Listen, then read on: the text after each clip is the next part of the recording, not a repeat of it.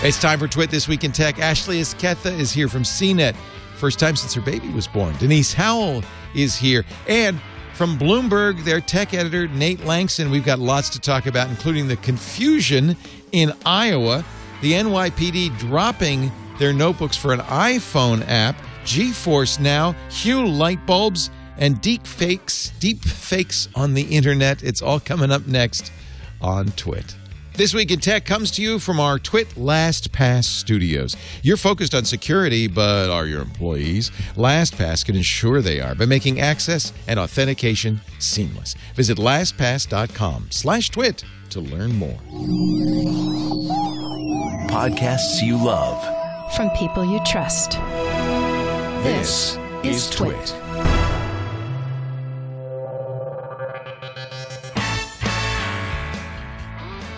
This is Twit, This Week in Tech, episode 757, recorded Sunday, February 9th, 2020. My fridge killed my Apple TV. This Week in Tech is brought to you by Casper. Casper is a sleep brand that makes expertly designed products to help you get your best rest, one night at a time. Get $100 towards select mattresses by visiting casper.com slash twit1 and using the promo code twit1 at checkout and by Mint Mobile. Mint Mobile provides the same premium network coverage you're used to, but at a fraction of the cost because everything's online. Mint Mobile makes it easy to cut your wireless bill down to just $15 a month with their three-month introductory plan. Get the plan shipped to your door free at mintmobile.com slash twit. And by Epson's EcoTank printers. Now you can kiss expensive cartridges goodbye.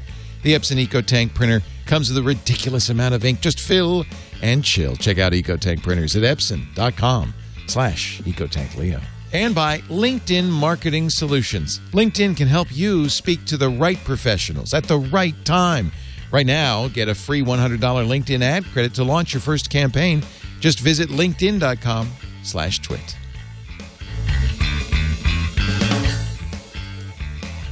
It's time for Twit, the show where we cover the week's tech news with a panel of esteemed journalists. Welcoming back Nate Lanxon, a tech editor for Bloomberg. He's out of London where tropical storm Ciara is is bringing 80 mile an hour winds and 100 degree temperatures to the Emerald Isle. No, it's not that warm, I would guess, Nate. It is. It is not that warm. Although I, will be honest, I haven't been outside at all today. Things are falling over. Things are flying through the air. The cat took one look outside and was like, just noped his Nope. way out of there. Not going out there. Nope. Mm-mm. Yeah, you said your wife's greenhouse greenhouse got creamed. yeah, it did. Um, this morning, I, we, I was just making breakfast, making coffee, and I pointed out to the window and I said, "Kate, your greenhouse has appears to have moved." And uh, yeah, it's it's on its side at the moment. There was no point doing anything with it until the storm calms down, so it's just outside. It's the neighbor's problem now. It is, as is the fence, which is also blown down on one side of the house. Oh gosh. Well, well, stay inside, stay dry, stay warm. I know it's the middle of the night, but I appreciate your staying up late with us. Also with us, Denise Howell, uh, longtime host of This Week in Law and Triangulation, both of which have now been canceled. So. I'm sorry, Denise. I'm, I'm glad you at least come back on Twit for me. Of course. I mean, I hope I'm not a bad lecturer. It's not you. It's Twit it's alive. me. Believe me, it's me. Denise Howell is at denisehowell.info. That's a nice I am. place. Do you still do the blogs and bag bags and bloggage, whatever? Bag and Baggage was my blog a long time ago. I was one of the very first lawyers in the world, I think, that yeah. had a web blog. Uh, and that was in the early 2000s. And no, Bag and Baggage retired a long time ago. But, um, you know, it's love- out there on the interwebs if I anyone's interested. Yeah, actually, now uh, some bag and baggage store has has the URL. Probably, they're, they're yeah. selling There bags, literally. So Yeah. there you there you go. Great to have you, Denise. And boy, we got to welcome Ashley Esqueda back to our microphones. It's been a little bit of a time. So she's been busy. I believe there is a child involved. I somehow someone allowed me to have a child. Um, yeah, they let me take it right out of the hospital. It was amazing. I, I'm a human 3D printer. I made a person inside me. It's incredible. Yay! Congratulations. That's so great. Little Wolfgang is now, you said seven months old? Yes, so he's almost eight months old. So it's This been a little long bottom time. teepees. Oh, he's got teeth. Uh, he's close to crawling. It's he's, but he's cool. He's That's like, uh, it's, it's weird. It's like a little computer. You see him downloading everything all the time. It's amazing. I, I know you're a senior producer at CNET. Did, were you able to take some time off? Yeah, we, you know, I, I got to give credit where it's due. Um, CBS Interactive has like a very generous uh, family leave policy. So I was off for, I think, about four months. It's pretty good. That's great. Uh, and I gave you nine months, so I'm even more generous. I know, I know. I like, I was so tired for a while, and I was just like, "I'm sorry, Carson. I just have no energy. I can't. I just can't live." And then, and then at the end, oh my god, I did E3 nine and a half months pregnant. Oh my god. That might have been a mistake, Oh my god. uh, but it, I like my feet looked like bread loaves. It was just they were Oh, so swollen. Um, but uh, but yeah, like and then like two weeks after that, I had uh, my son, and so it was a it was a it was a long nine months. But fortunately, like you know, I I can't complain. No complications. It very uh, my my doctor said it was a very boring pregnancy, which is a good Perfect. thing. So it's very Boring is good. good in this context. Yeah, yeah. Well, congratulations. I think that's wonderful. Thank you. Uh, it, it's hard to believe that the Iowa caucus was less than a week ago. Ugh. Uh, but honestly, that might be the big tech story of the week is the reliance of the Iowa Democratic Party upon an app which had little testing, less training, and in fact failed on the night of the caucus to the point where they really didn't get great results until just a few days ago. Uh, Charlie Warzel's uh, quote, I think, in the New York Times was apt. Shadow, Shadow, which is the company that made the app. Shadow's Iowa failure was a dangerous combination of techno utopianism and laziness, which led to slapdash software engineering, procurement, and deployment. Blaming everybody involved, particularly, I think, uh, actually, this is not the story. I clicked the, the wrong link here, but this is, but particularly uh, the Iowa Democratic Party for rolling out an app that it just it it's funny. It's a combination of both techno utopianism, thinking, well, technology is going to solve this and make this perfect, and and fear that it would get hacked to the point where they didn't want to show anybody. And of course, as a result, the app didn't get vetted, didn't get checked, didn't get trialed, and, and nobody got any training in it. You couldn't have a worse failure. Nate, uh, you're you're watching this from abroad. Are you laughing at uh, at uh, America right now? Uh, n- no, no uh, not at all. Uh, to be perfectly honest, I don't know how much of this story made it over here. Oh, interesting. Um, it's it was news to me when I saw it in the rundown today. My um, the only point of comparison I had is that when the uh, our conservative party here about a year, maybe two years ago, um, had an event. It had an app that um, that could be used, and uh, all the the the Tory politicians' details were basically accidentally made available to the public through it, um, which was a pretty terrible uh, little blooper. I don't know if that's the same thing that's going on here, but Well, and, and in a way, uh, I, I find that interesting that you, there wasn't any coverage. It must seem puzzling to every other country that our presidential elections, which I think are fairly important to every other country, begin with the strangest ritual in high school gymnasiums in the state of Iowa called a caucus.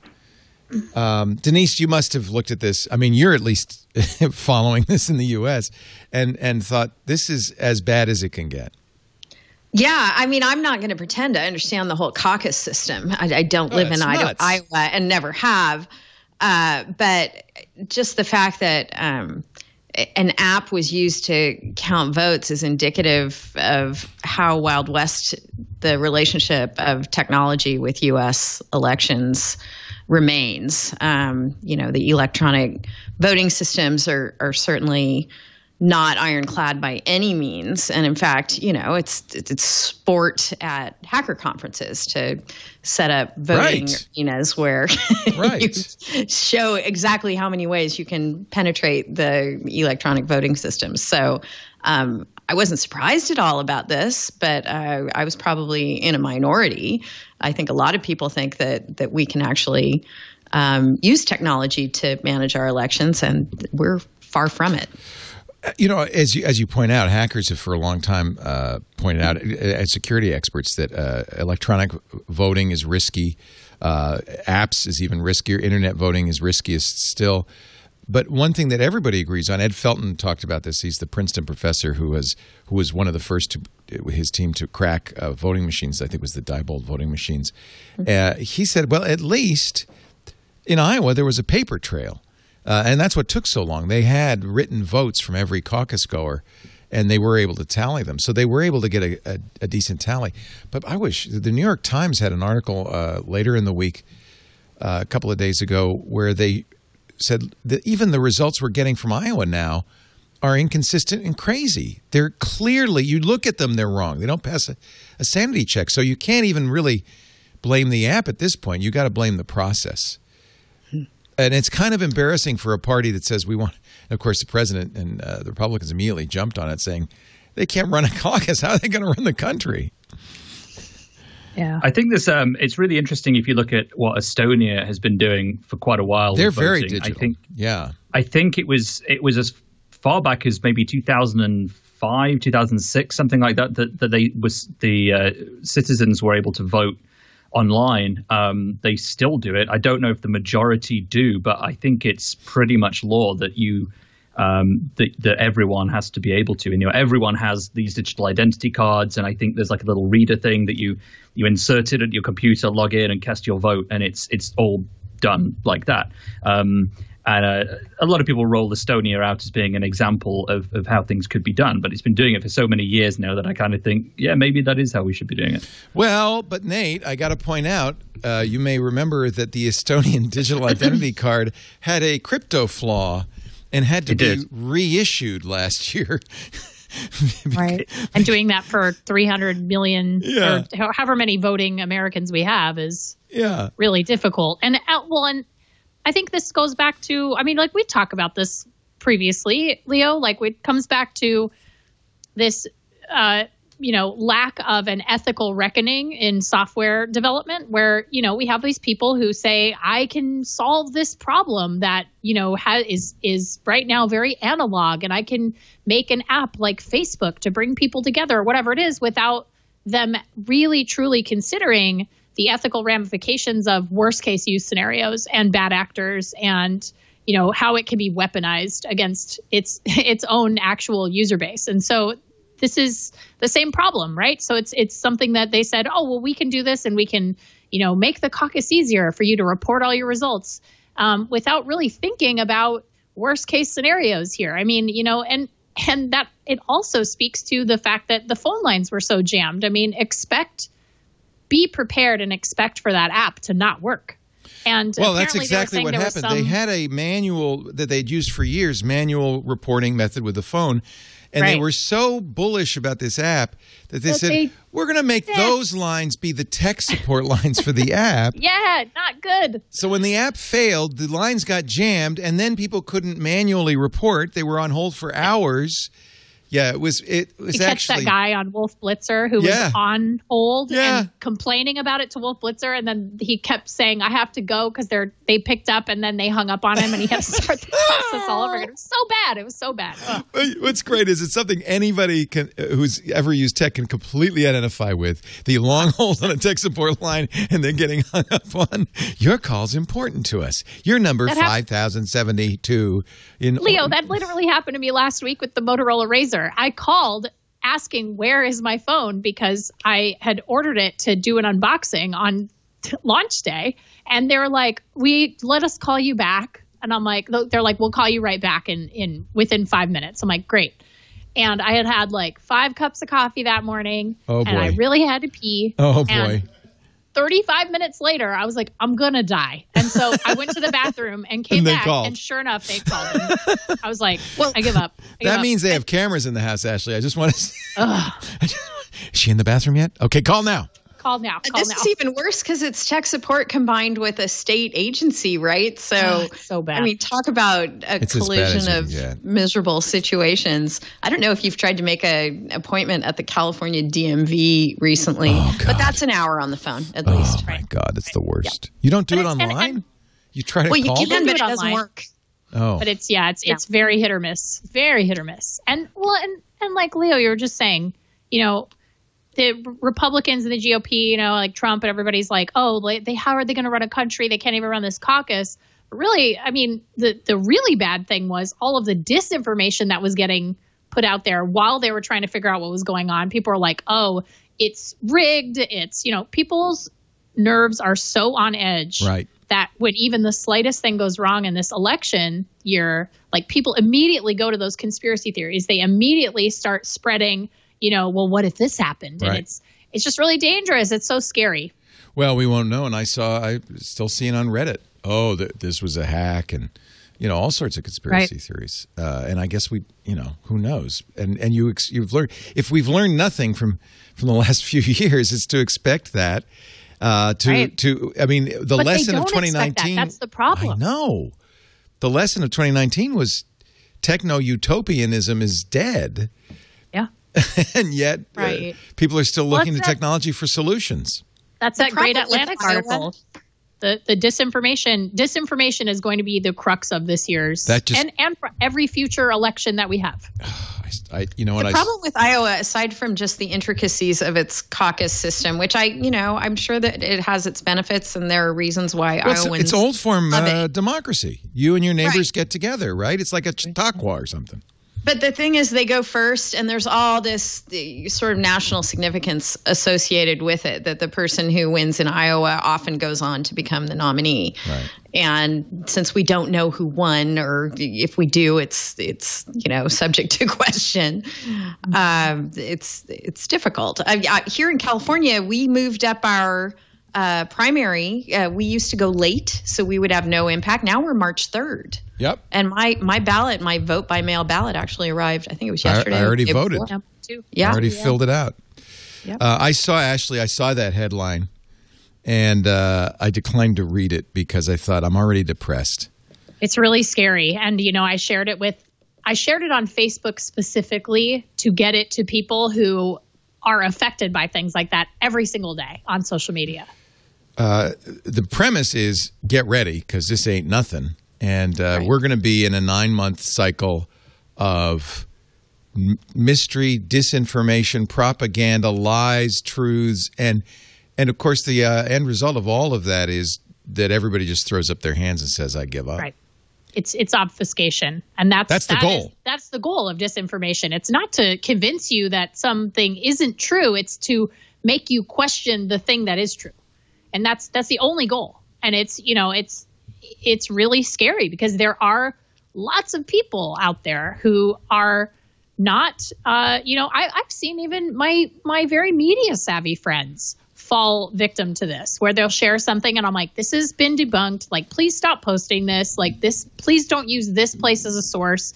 You know and it, it, it captures almost everyone at some point you know and it's it's just it's really uh man it's it's going to be a, a very wild uh election year this year Is Do there you feel def- like is- though that people are beginning to distrust getting their information from social media? God, I mean, I, hope so. I think Yeah. younger generations are, but I, I mean, Are they? my parents Are they? They are get. They don't get it from perfectly happy to get Facebook anymore. News on Facebook, my They- my parents, uh, my friends' parents. I mean, they all get their news on Facebook. Well, so the You know, young that the youngs get it from Instagram or from Snapchat or and, TikTok. and and that's, even all worse. now getting permeated with disinformation as well. Yeah. it's just it's all it's really bad, and and I think, um, I think at some point there's going to have to be. I mean, we see it in pockets, and I think it's a really good idea. I mean, when I went to college for broadcast journalism.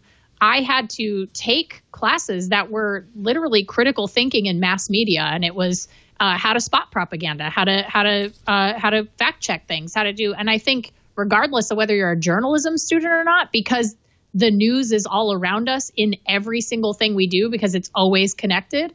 Um, I, I think our education system has to change to to teach people otherwise. And well, that's not going to fix anything in those classes. 2020. What? No, what no, we- of course not. But it's So- it's that's the fundamental crux of the problem. Maybe that, in you know, 2030, but for, for the True, next year, we're going to. farther than that. Yeah. So so what do you so what do we do, Denise? You have what, what's your prescription? Is there anything we could do in the next nine months to avoid this kind of information overload?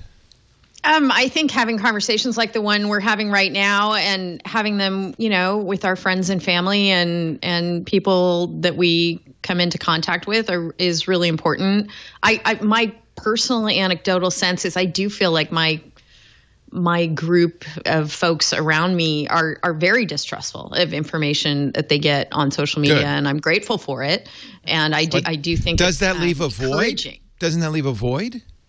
Like if you're not getting, uh, so where are they getting information from? Um, hopefully from actual journalists.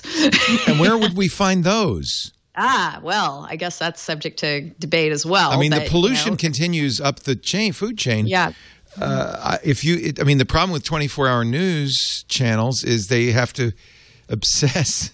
If they entertain. They have to entertain. They have to keep. They and they, and so, I was talking to my wife the other day. She said, "I can't watch it because it's the same story over and over again. Isn't anything else happening?" And you don't get the sense that anything else is happening. By the way, I, I- hear I do Brexit happened. Nate, did that happen? It did. I heard that. Yeah. You, I'm afraid to say so. Eventually, it did. It did take place. is there a similar issue in uh, in Great Britain with? Uh, I think there is with disinformation. It, do, I don't. Yeah. For some reason, I pe- feel like somebody living on Stoughton on the Thames is not reading Facebook as as much as the people in Iowa are. Or is that not the case?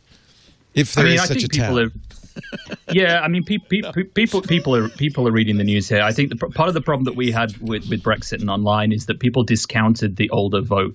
Um, they, I think, people expected more young people to uh, to come out and to register and to vote, and they probably did, um, just not enough of them.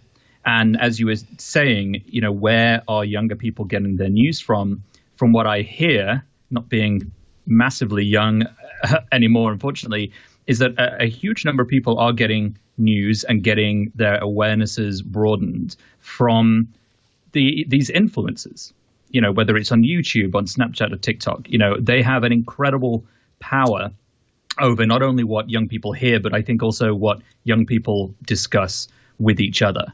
Um, I think one of the positives of Brexit, and it is only it's a silver lining rather than anything else, I suppose, is that I think a lot of younger people have now been empowered to make a change in the future, um, and hopefully that will be the case. But until then, I think we've just got to basically keep fighting these um, the, the disinformation fires as we've been talking about so far. Nate, do you, Nate, do you have you ever heard? Um, I forget the uh, survey or the the study that was done. It was a while ago.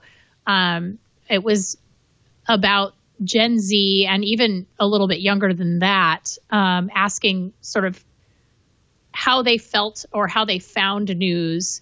And the majority of respondents said, if the news is big enough, it will find me. They don't actually go looking for news, they wait for it to hit them. Um, and I I, thought that was really interesting. yeah.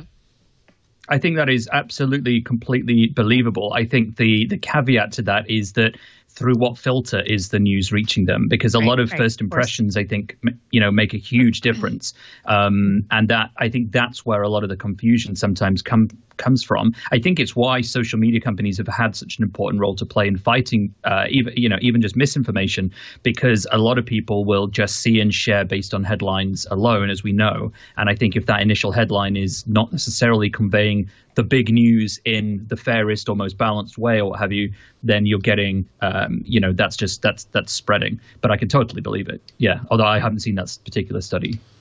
I also wonder if we. Th- so you can say, "Oh well, pay attention to the news and good, do good sources and blah blah blah," or only look for the news when it comes to you.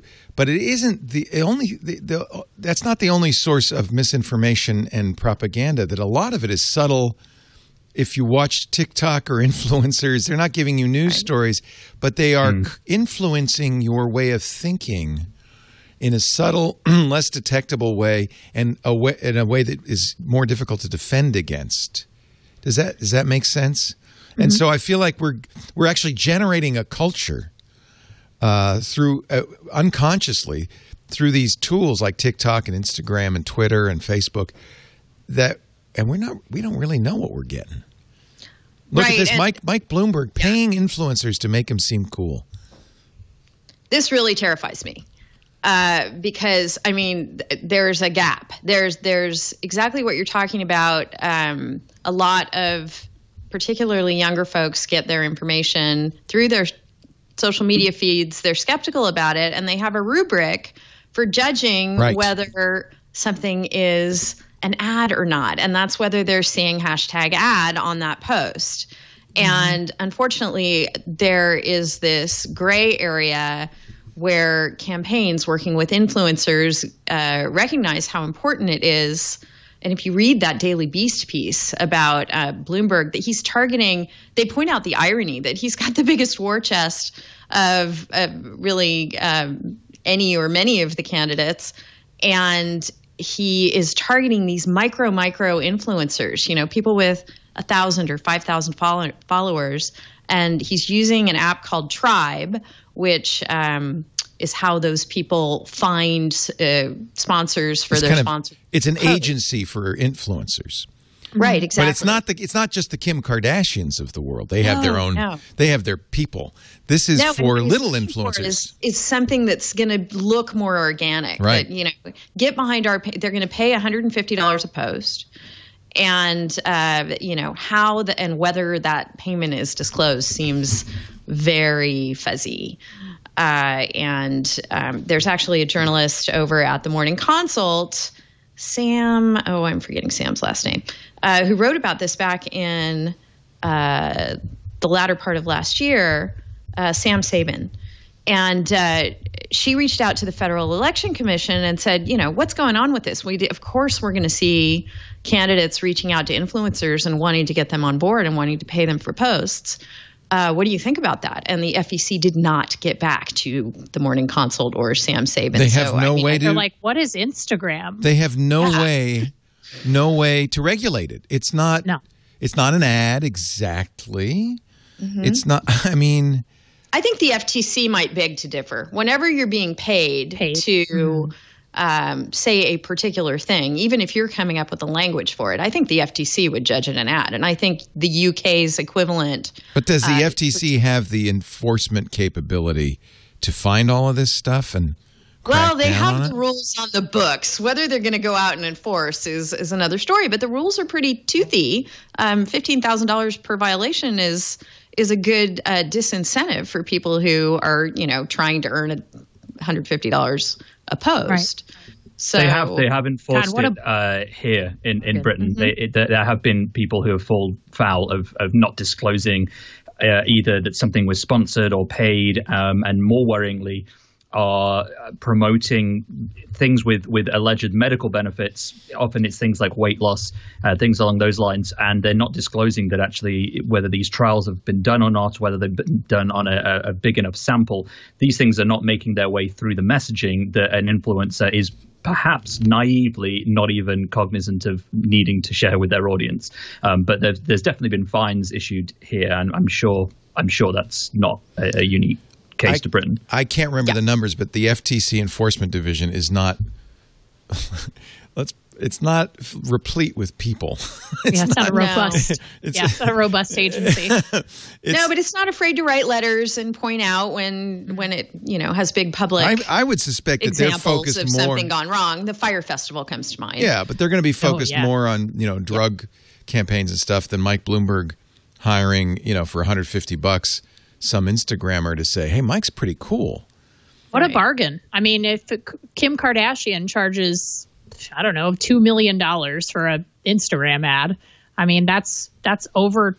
That's like thirteen thousand So f- this micro is, influencers you could buy off for the same for the same amount of money, This right? is from the Daily Right. Beast. For a fixed $150 fee through Tribe, the Bloomberg campaign is pitching micro influencers, someone who has from 1 to 100,000 followers, to create original content, quote, that tells us why Mike Bloomberg is the electable candidate who can rise above the fray, work across the aisle, so all Americans feel heard and respected.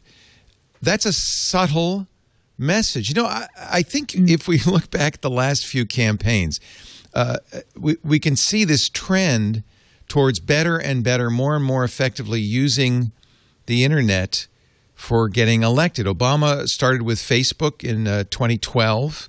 Uh, Trump uh, got very good at using Brad Parscale and his team figured out how to use Facebook. But I wouldn't be in, in 2016. I wouldn't be at all surprised if in 2020 the the winner is the one who can figure out how to inf- use micro influencers. It Yeah. gets it get and the thing is, and this was my point is, you may have a great defense against that headline that Grandpa shared on Facebook, but you might it's so subtle you might not have that kind of defense against some Instagram person publishing. Well, it's an opinion, right? It's an like opinion. it's oh, this is why I think he's a great candidate. and, and it's don't like, we do this really as humans? against stuff and like don't we do this as humans? Just think about like your movie picks. Aren't you heavily influenced what movie you go to see by what your friends said about it? right? Yeah. Right. uh, I think it's it's no different to elect a president. I mean, it's a, a different magnitude of importance, but that doesn't mean we're going to treat it any differently. Right. And I you, mean, and you can always really- say like, oh, you know, I, I don't care for this candidate. Here's why. But the thing is, is if someone likes them, like you're, you know, if someone's on board for somebody, you're a lot of times it's very hard to dissuade them, regardless of what argument you can make, because it's it is very, you know, subjective. It's you know, it's has to do with people's personal opinions about stuff. I, I think it can't be a very far stretch for the FEC to say, look, if the FTC is going to expect you, if you're handed a pair of false eyelashes and you go on and you post about how great they are, and you're expected to put hashtag ad on that, if you're being paid $150 by Michael Bloomberg, you're expected to put hashtag ad on that too. Uh, but we really need someone to come out and give that guidance because I think, you know, the people who ingest this material are used to those signposts helping them judge what it is they're looking at. And absent those signposts, they're going to think, oh, this is organic and real. Yeah. And you, uh, uh, so really, this is the this is the story. One of the things we've been talking about for the last two years a lot, probably ad nauseum, is this the story of how uh, technology has and social media have really weaponized these these kind of things and, and, and given people tools that never existed before, propaganda tools that never existed before. I always think about uh, Hermann Goebbels, who uh, uh, in the Third Reich figured out that radio, this brand new medium of radio, would be a perfect propaganda tool, and the Nazis were very effective in using radio. And uh, and and now we have new tools, and new, and I don't think anybody would use radio. All right, if you're going to go historical, I have to go historical and bring up Howard Dean, who was the first guy who used the internet in a campaign for fundraising and very effectively. Right, in 2004. Uh, he, Joseph he had the sorry, first not Howard. campaign website. Yeah. Uh, it was Did he really? uh, how was they the f- fundraised How- and had look- volunteer recruitment. Look how recent that was, though. Yeah. Right? That was what 10, how much it's 12 years ago. Changed. Things changed so rapidly. Uh, you know, I mean, it was. It, we kind of absorbed smartphones, but really, uh, Obama was the first president to have a smartphone. I remember that was a big deal when he switched away from a BlackBerry. Yeah. That was it was like a that was a huge Yeah. thing. Whoa. And now it's going to be uh, Mike Bloomberg, the first president to use micro influencers. Holy cow. Uh, you said to you something interesting. You got my attention, Ashley. You have the new Motorola Razr. Have you? Did you get it? No, no, I don't know still don't it have it. I don't have it. I have a I have a theory actually. I have a theory. So uh, They don't want you to have it because here's the thing: CNET did get one. It, it ended up in our Louisville office, which is pretty cool. At least we got one, and we actually put it in our. We have a folding machine, uh, and we put the Galaxy Fold in there a while back, and I think it was like 120 plus I thousand love it that CNET has down. a folding machine. Oh yeah, we we get serious about our about our folding screens, and uh, we did a live stream uh, on on launch day last week where we put the Razr to the test and we put it in that machine. And to be fair, it is not a machine that is calibrated in the same way. Like I'm curious as to what Motorola's process is. They did tweet at us and they're like, "This is not calibrated the same way we test our phones and all Well, that so stuff." But what? the thing is, is humans are not calibrated Right. machines. You're going to open it kind of weird Yeah. anyway. So, but it, it is a very good folding machine. And so it made it uh, about 27,000 cycles. And then uh, they said, we got to stop. It's, let's definitely break it down. But yeah, that's our folding machine right there. And we just open it and close it. We do a big live stream. It just goes until it doesn't, until we feel it's not going to work anymore. Twenty-seven thousand folds. That's a lot. It's a lot, but Although- it's not 120,000. I mean, the Galaxy Fold did, you know, uh, I think it was 124,000 folds. Well, if you're, I mean, it, you're, you're going to open and close it 10, 20 times a day. Right. So, I mean, yeah, I mean, it's. And we're not again, we're not perfectly calibrated machines. So so I argue that this is like a, you know, it's a reasonable test. Like I said, it's not it's not factory quality calibration, but you know, we do this cool uh we do this thing. It's like 4 hours long, so skip toward the end, but they did get one and um that's Lexy Savvides. Yep. She's she's checking out the devices, showing off the old one, but there it is. Oh. Uh, we got the timer, we got the whole up. thing. we got to put the whole thing going, and uh, no, that's in real. I think that's in real time. This is in real time, Um, yeah. It's just fast. Yeah, we have it fold Well, I mean, that's quickly. twenty- that is- 27,000. That is pretty quick. That is Yeah. really for, for that is anyone really quick. who's I listening imagine just to the audio, it, there's something very zen about watching this folding let, me, machine. let me turn on the It audio. It is here. very Yeah. weird. Can you can you turn up my It- it- audio? Can you hear it? It, it looks a little bit like a robot learning how to applaud. Like to Okay, clap. Yeah. close your eyes. Like learning how to It clap. sounds like a spanking machine to me. I'm sorry.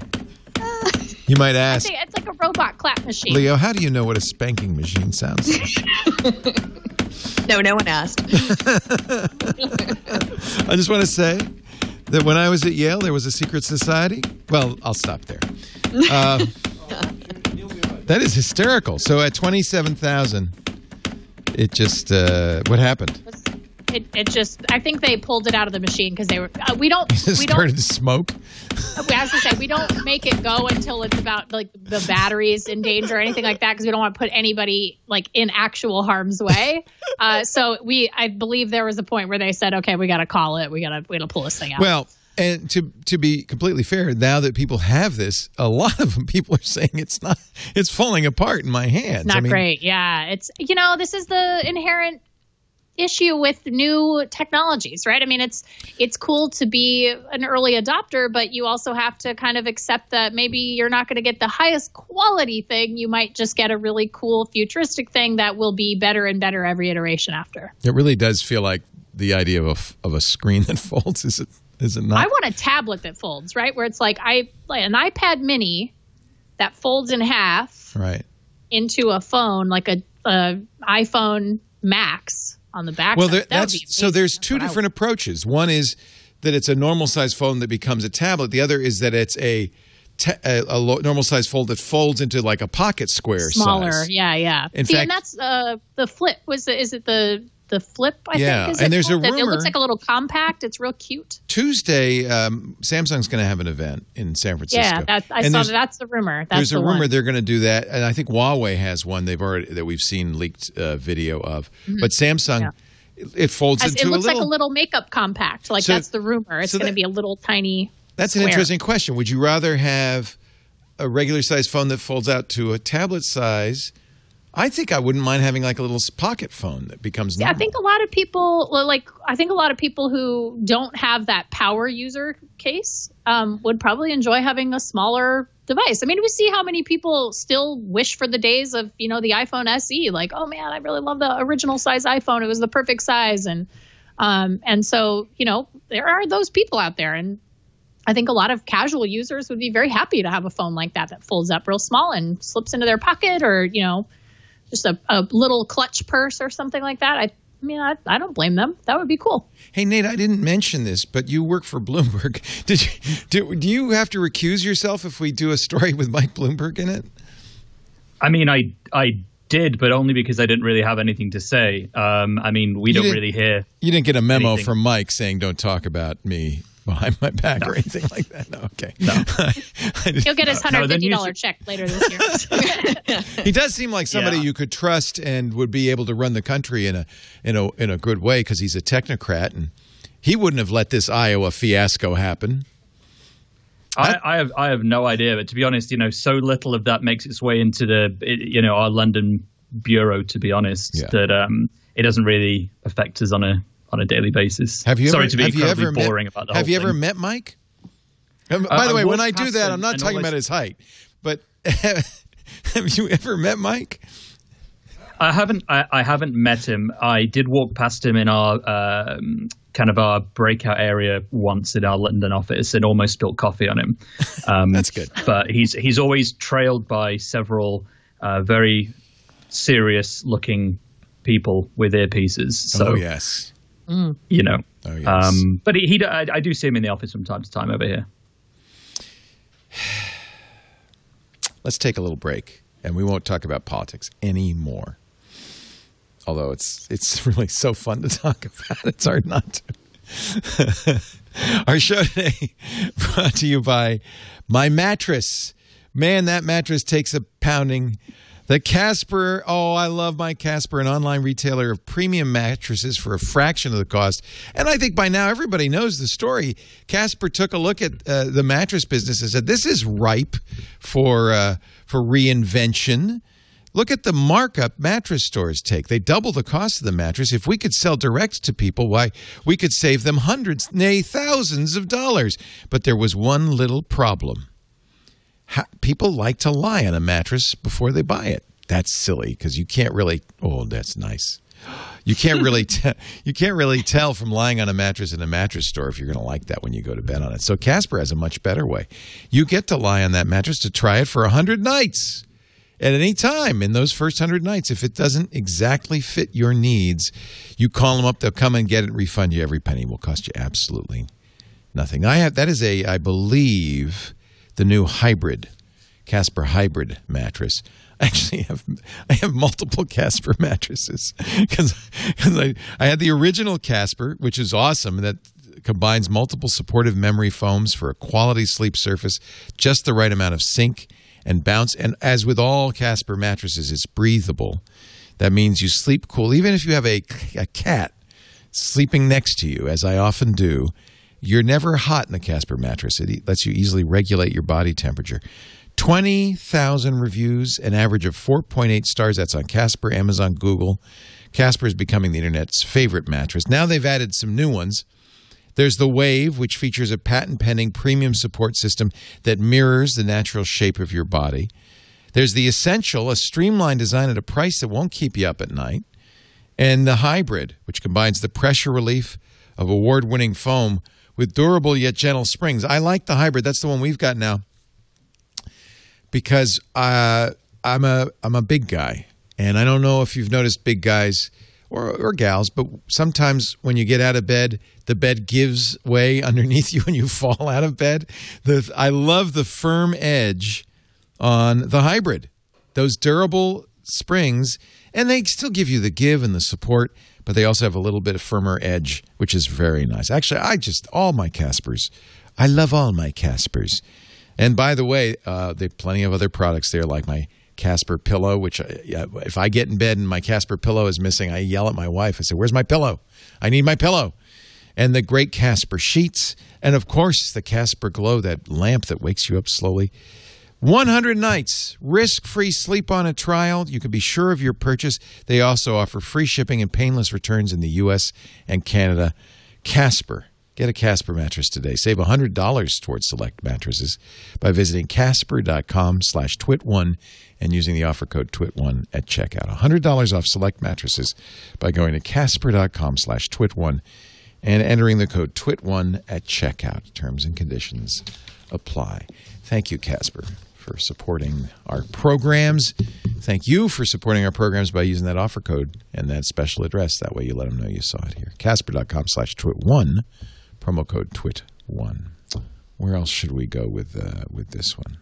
Is this uh, this is a sign of the times? I thought this was kind of a a little bit of a sad story. The New York Police Department, famous, you've seen it on a million crime shows, for their notebooks, their handwritten activity logs. They've been using those since the 1800s. They are going to phase them out for, uh, get this, an iPhone app.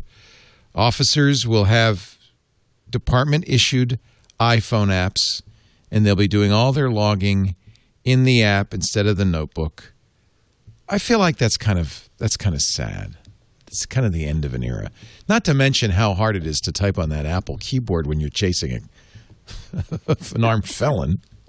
Well, they'll use they'll use Siri, right? They'll just Oh, that's it. Yeah. Oh, that'll and then, work. And then, Wonderful. And then Siri, What being so accurate, will will misinterpret the evidence, and then it'll be used in. you bring it to court. I uh, recorded it at this time. Uh, Siri, tell me uh, what I recorded at that time. Look what I found on the internet about that. Thanks a lot, Siri.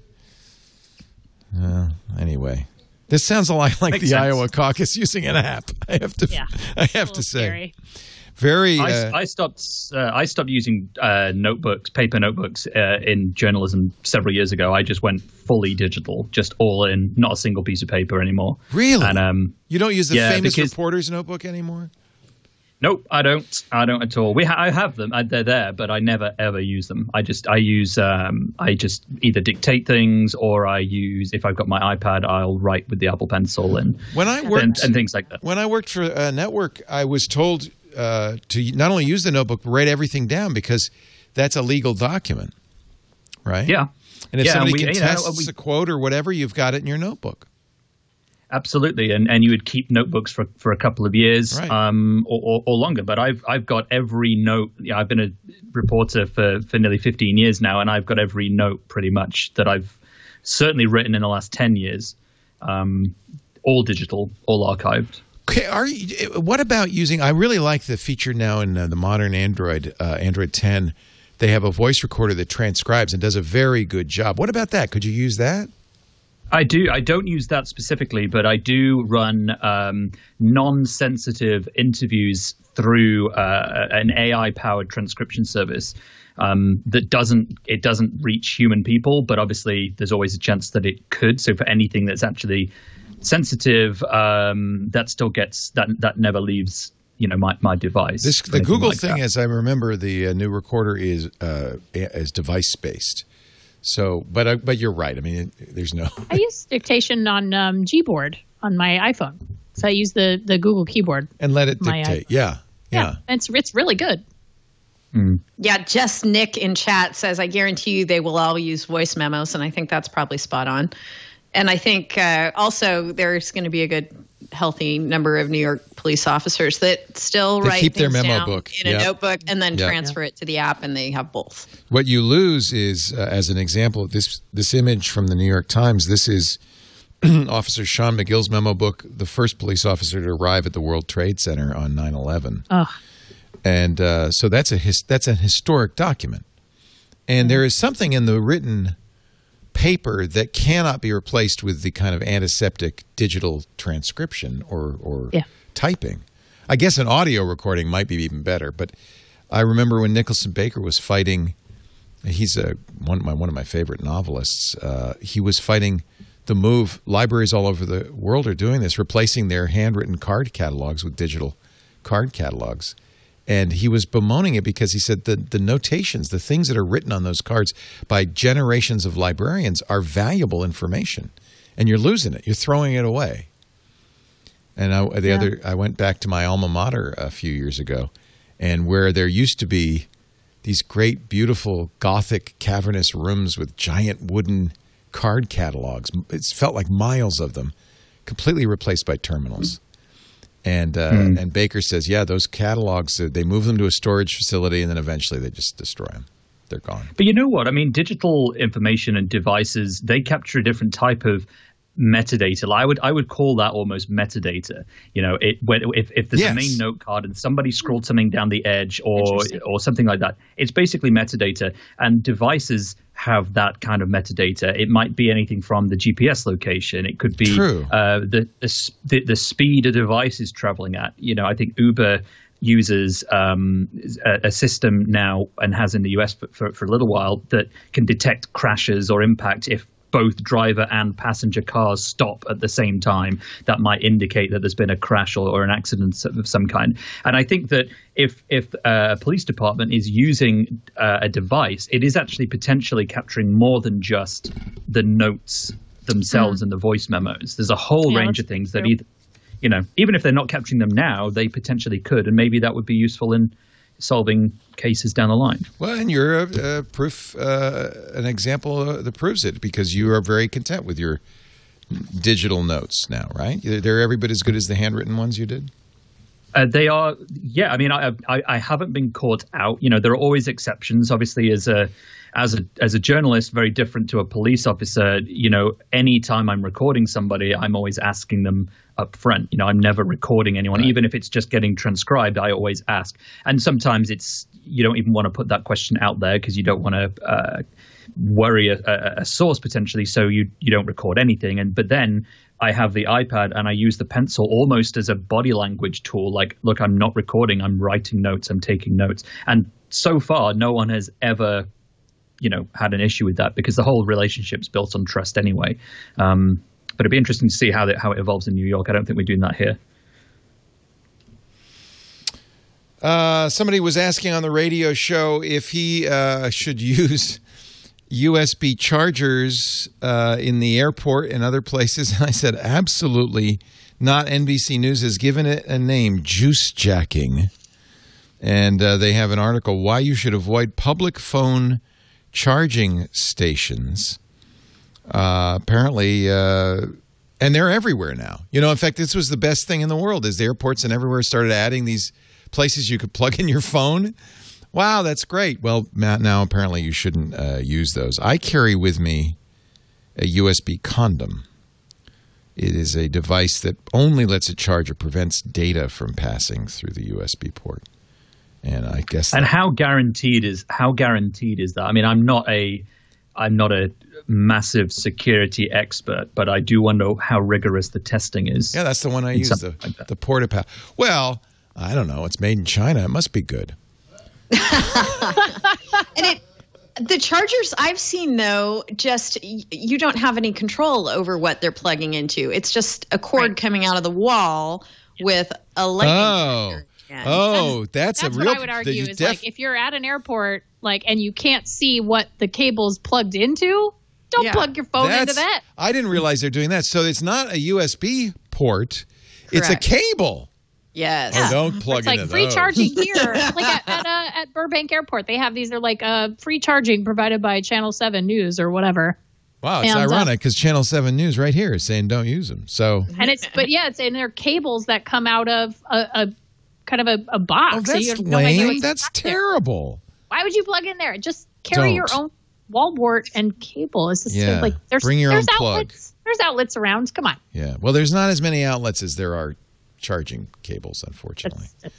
the story that accompanied uh, this, the video that accompanied this, was pretty funny because they set up a, a sort of a fake charging station where they just wanted to see if people would come along and use it. And they had a hacker positioned somewhere they they put it in a park and they had someone across the park who you know as the people were charging their phone they're going through they're doing e-commerce transactions where they're putting in their oh, credit man. card they're oh, checking oh their email they're putting in passwords for things and the guy is logging everything and then they bring him over to the poor person charging and say hey look this is what we were able oh, to find out oh my god Look at this thing.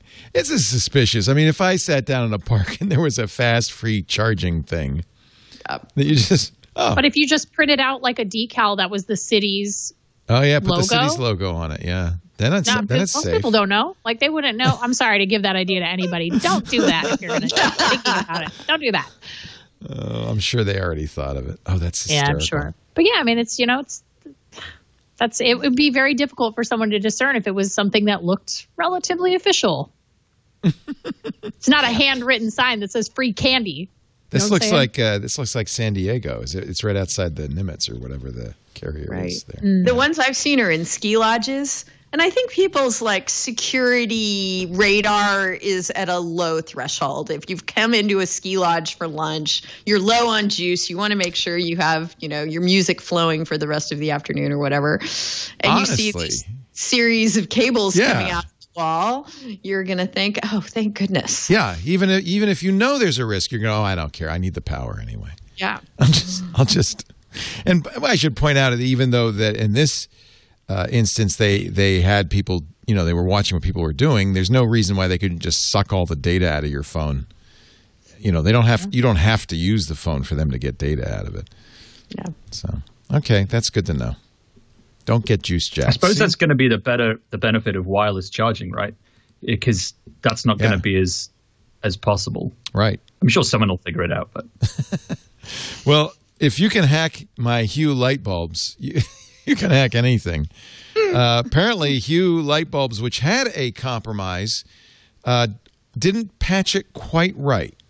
So, if you have Philips Hue light bulbs, you might want to check to make sure you've got the right, the latest firmware on it. I'm not going to read that number because it's long, but uh, they they they didn't fix it quite right. Checkpoint Security uh, discovered uh, and told Hue, by the way, they told Philips in November, so the patch came out mid mid last month.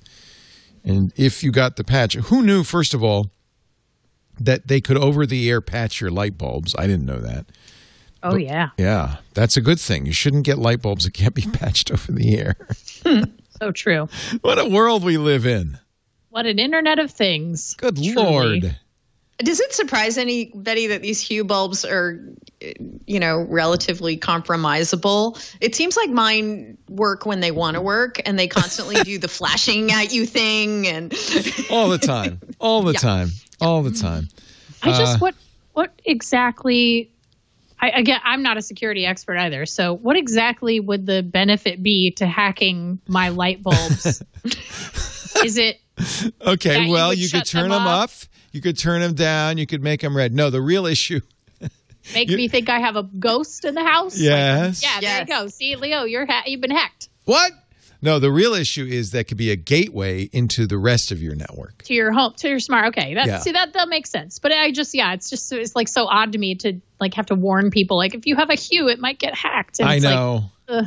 I know. in Mr. Okay, that- Robot, that makes hackers hackers compromised uh, a character's entire smart home, including her light bulbs, uh, such that they then basically stole her lovely loft dwelling. Moved in, made it their headquarters. Oh, no. she didn't want to have, have it. Yes, she thought she had a ghost or whatever, so Yeah. she left. she they gaslighted her, literally. Yes. Yeah. uh-huh. Okay. And I just throw in too that my Samsung refrigerator, which I bought in 2015, for the first time since 2015, three days ago, did a software update, firmware update. First time. Thank God. Is it is it working better Wow. now? I can't really tell. You don't have tell me you don't have a refrigerator with the browser in the door. it yes, you wait. Can you browse? No, it does little apps. So if you want to hook up, you know, your and give it your passwords for your social media accounts and things, You could Instagram from the fridge. Um, it's a no Frinstagram. I there this there was, and I bet you it's this refrigerator. There was a problem with the Samsung refrigerator that had an Internet Explorer browser in it and couldn't be updated. So they said you can't. They stopped. You can't use the browser in your refrigerator. This is very much like uh, what has been an ongoing story over the last few weeks. It started with Sonos, where uh, you, they were going. They said, "Well, look, we're you know the old speakers. We're not. You're not going to be able to use them anymore. After we're not going to give you any more updates because." Where and people were upset because they thought they bought speakers. Instead, they realized they bought a computer, and that's really what's happening. Is you're seeing these hardware devices that you know in years gone by, a speaker was a speaker, didn't need firmware updates, but now because we've put hardware and software into the speaker that you can literally have a speaker that no longer works at all in any fashion uh, after after being bricked by Sonos. Then we heard uh, this week Elon Musk's Tesla. Uh, this is a very odd story, but it's related. Uh, Tesla sold through its uh, used Oh, yeah, I heard about a Model S, and on the sticker, the Model S uh, was equipped with eight thousand dollars worth of self-driving features. The used car dealer that bought it had the sticker. Uh, they sold it on because that's what they do to uh, somebody named Alex. Alex bought it. He got the sticker. He thought he was getting these eight thousand dollars worth of self-driving features. Then Tesla pushes down a firmware update that turned off the self-driving features. When asked, they said, "Well, Alex didn't pay for those." So they literally took eight thousand dollars of worth of value out of that car with a firmware update. Well, didn't didn't Leo? Didn't they say that it was actually originally that that the listing was incorrect, and that they said you know that the original owner did not actually pay for those things? Oh, was that their excuse? I, yeah, I think so. Like it was like they, they they said they did some every now and again they do these uh they do these checks where they they see if there's any like mistaken uh, mistakenly activated uh, enhanced autopilot and full self driving on certain cars, and then they like disable Ah. it. So I, I think that they said that they had done some sort of uh, some sort of check or some sort of uh, you know I don't know. They're just looking for basically like things that have been mistakenly activated, and I think I think that was their excuse. But yeah, it's ah, man, it's it it is very Here's it's not great. Here's right? the it's not great. Here's the sticker that came from Tesla at the auction. So uh, it says, you know, an enhanced autopilot, five thousand dollars, full self-driving capability. That's laughable, three thousand dollars. Yeah. Um, so that's They Tesla's should mistake. give it to him. Yeah, that's their mistake. They should give it. They should activate those things on that car. Since you know the the used car dealer paid for it and Alex uh, paid for it. Yeah, Tesla said we did an audit, and uh, yes, as part of that audit, we removed the uh, autopilot feature. Um, so they're saying it was the original customer that didn't pay for it. Yeah. Huh. And would it would it have ever expired for the original user, or is it you know is it like eight thousand dollars worth that lasts for twenty four months or something and then and then goes away, or it, is it just ongoing? Like you've paid for those features, so you've got them I have- forever. I have a Model 3, so I can speak to this. Uh, I, so I paid, I did not pay for full self driving. I paid for enhanced autopilot. And, um, and so it is, it is a feature that you turn on. Like it's, You can it- buy it later. yeah, you can buy it later. It's more expensive than if you buy it at the time of purchase. Um, but, uh, but you, you basically add that to the price of your car and you can roll that into the loan or, or whatever, what have you, lease. And, um, and it, it is always available to you. Uh, however, I will say that uh, Tesla has sort of changed. Um, if if I'm not mistaken, Tesla sort of changed the definition of what is included in full self driving and what is included in enhanced autopilot. So, like Summon now is is a I think it's considered more of a full self driving feature, but it before it was sort of a beta feature that was available with enhanced autopilot drivers. It's like it's very kind of fluid, which is weird. Um, but but the original question is like if you pay for it once, it's always activated, and that seems to be the case. And and the, my question would be is can you then if you were to sell that Model 3 and let's just say you know there's a Model 4 and you go and buy one of those and you say well I want to move these features to this Oh new no, I don't think they'd let you do that at all. because if it's like a license thing these things are rarely transferable anyway like it's usually just it's for the Well, and person that's who what's bought going it, on. but- you think you're Yeah. buying hardware, you're buying software. You're buying a computer. Yeah. yeah. and uh, that's where we've got and it's the same thing with sonos and that's and it's in a way you could say this is the same thing with the hue light bulb. It's why people are confused. I thought i bought a light bulb but it's really a computer that has to be updated. Um i think there's my ask the tech guy talking about that sonos thing. I think this is the problem is and and by the way i have some sympathy for software companies uh, especially iOS software companies that sell software for five dollars and are expected to support it for the rest of your life. Right. That they've got to, you know, they've got to run a business, and so I understand why companies are like Adobe and, and Microsoft are moving to subscription, models. But at the same time, it's a car. Yeah. it's a car. We have That's, to. I mean, that's why I didn't buy full self driving because Right. you know so many people are like, "Are you going to get full self driving?" And I'm like, California can we can't even make appointments at the DMV. How are we going to have laws for full self driving That in the next full five to ten years? self-driving just thing like was- not. It was really a weird. I don't want to say scam, but it was a weird thing because You just kind of giving a loan to Tesla, right? you're It's like, giving that's them money, saying like. when and if you ever get this capability, I'll get it. I'll take it. But but there's no like it's yeah, it's just very You got nothing look, for it, I- right? I you you were paying. It was like a seat license. It was the right to Yes. get it later. the right to get it later and and if it needed hardware which some of the older cars will need hardware upgrades then you would get that as well so uh, but I mean, I love my Model 3. It's the best car I've ever owned. It's my favorite thing. I mean, someone literally tweeted me today saying they're watching us in his Model 3, which is hilarious. He's watching the show in his Model 3. Um, but Do you- I- is like, that a good idea? part of Watching the road. but- Is that a good idea? well, you have to be in park. You got to be in park. So he's what he says he's watching us in the car while his wife shops. oh, okay. Um, okay. But yeah, like it's it's it is a great car, but but on that same note, there are certain things where I'm just like, I just I don't see the value in that, and I can't I can't bring myself to pay for it, and I you know maybe I'll get full self driving when we actually have you know full self driving laws that allow me to use those things fully legally on the roads. And also i just don't trust human drivers uh, a lot of the time. So i use enhanced autopilot. Love autopilot it's the best uh, in la traffic you can't beat it. Um, and, uh, but at the end of the day i just uh, i can't I just i feel bad for that guy who bought the car. And i feel like if the sticker said that it was there tesla should make it right and they should give this guy what was on the sticker regardless of whether the original Yeah. owner paid for it Well, it, the the upshot of it is bad PR for Tesla because people, whether Tesla's in the right or not, have it in their mind now that Tesla can revoke a feature at will, right and Not- that's not a not good good. message. Yeah. Uh, let's take a break. Ashley Esqueda is here.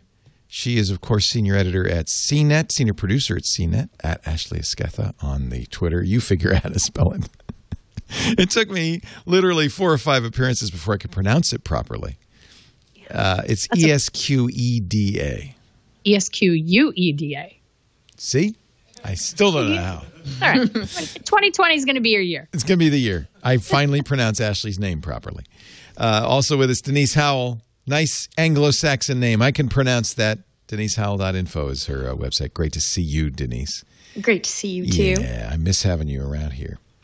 And uh, also with us from the UK, Nate Lanxon from uh, Bloomberg. He's tech editor over there, UK Tech Show.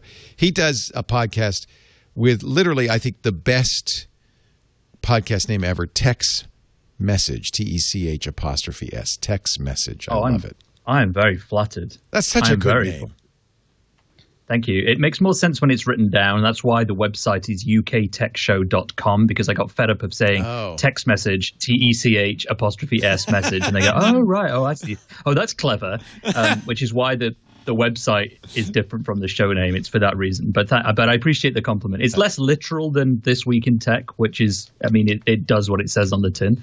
Um, but uh, I don't I know why like I'm it. talking. Text That wasn't your point. it's what it's what we talk about on the show is text message, and I think it's a good, it's a nice pun. I like it. Thank you. Our show today is brought to you by uh, Deadpool's cell phone company, Mint Mobile.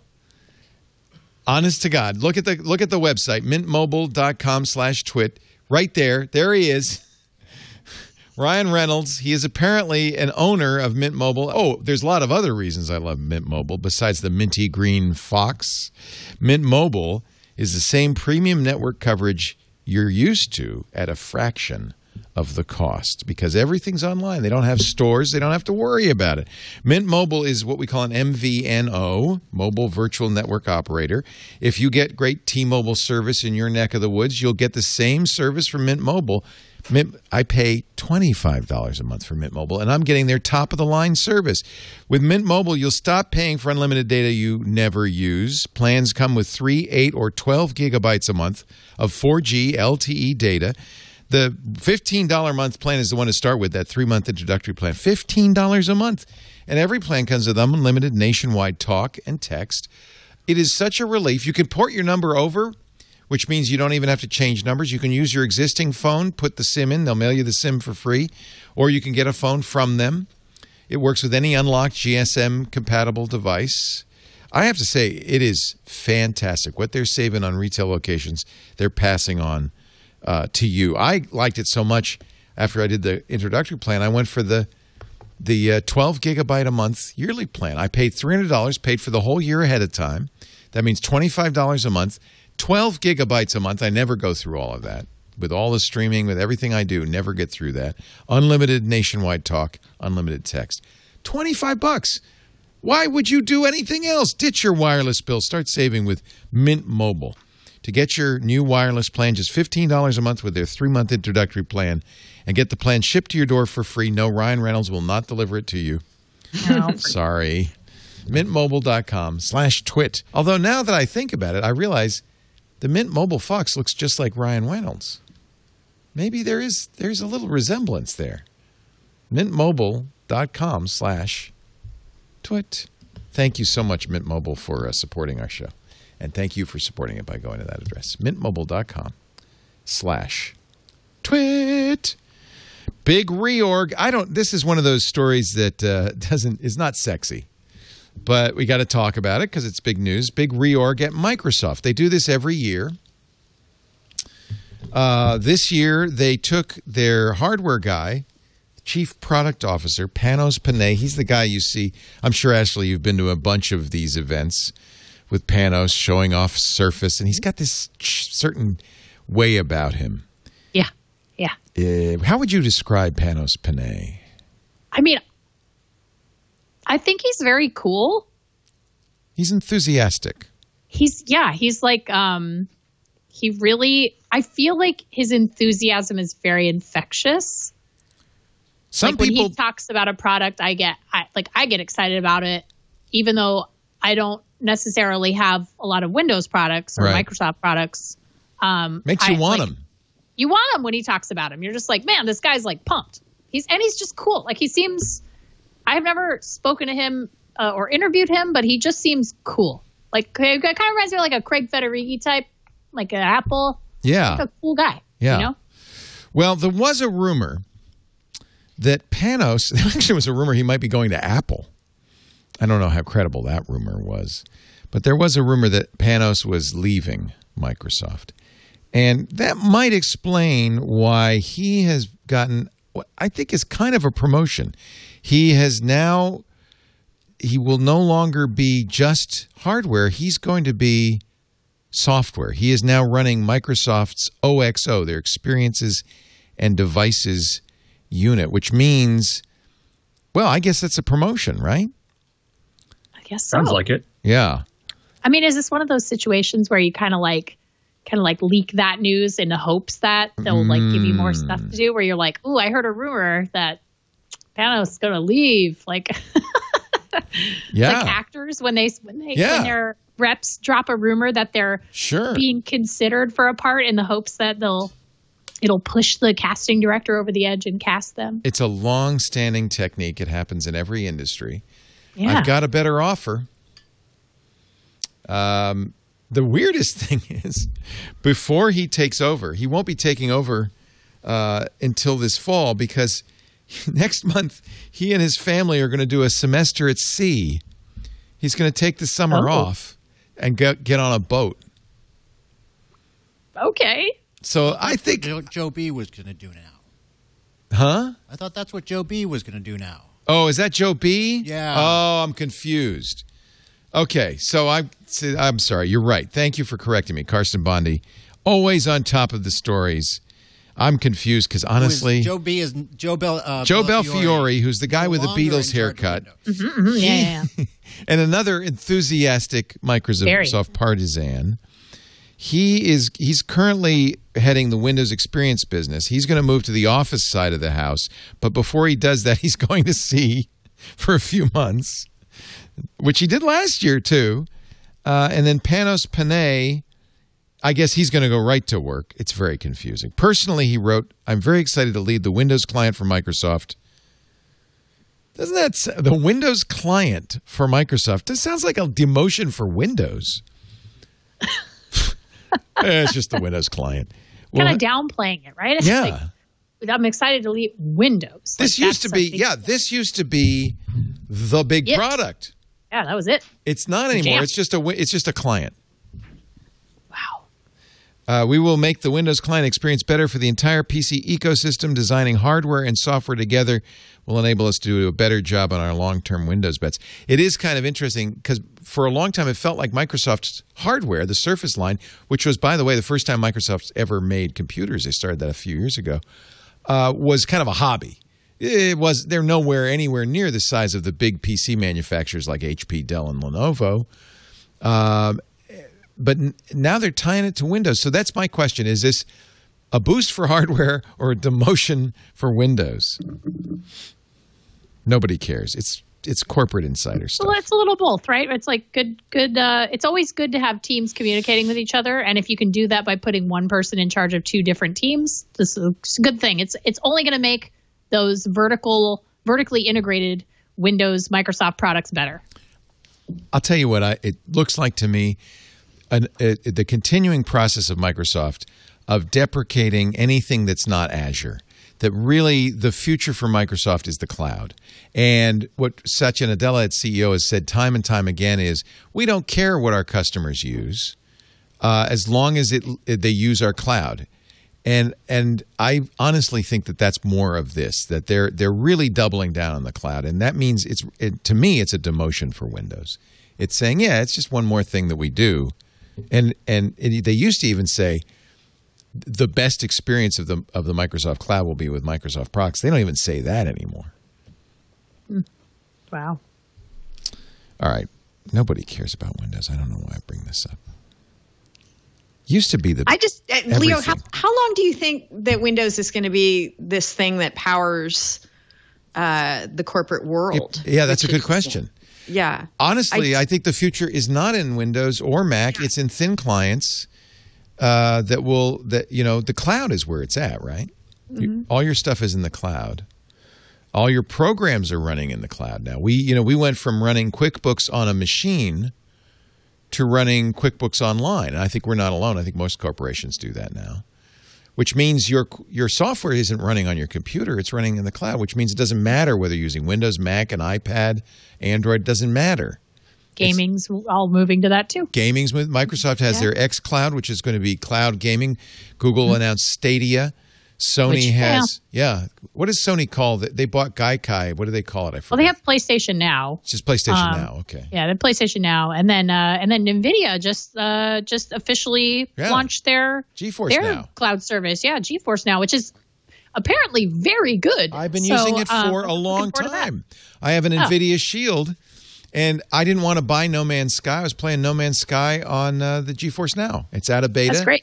It's five dollars a month. And my experience, if you have decent bandwidth, is uh, it's very easy, very good, fast. You don't. I mean, so well, that's an interesting question. Are, are they going to talk about that at E3? Is it the end of console gaming?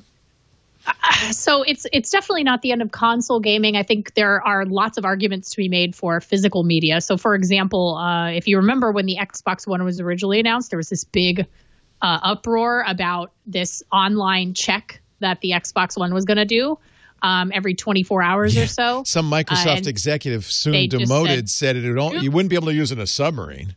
Right. And well, and and that made um, some very important people very mad, which is the troops, who often are in places Yeah. where they would like to enjoy maybe um, some leisure time at any point, uh, and and could not do so with an Xbox One. So um, things like that. You know, there are just some people who don't have that connectivity. There are, are lots of places in America, even uh, that don't have uh, really good internet service still, which is kind of amazing. I mean, we have a huge country though, so it is very difficult to blanket that in uh, super fast uh, ISPs.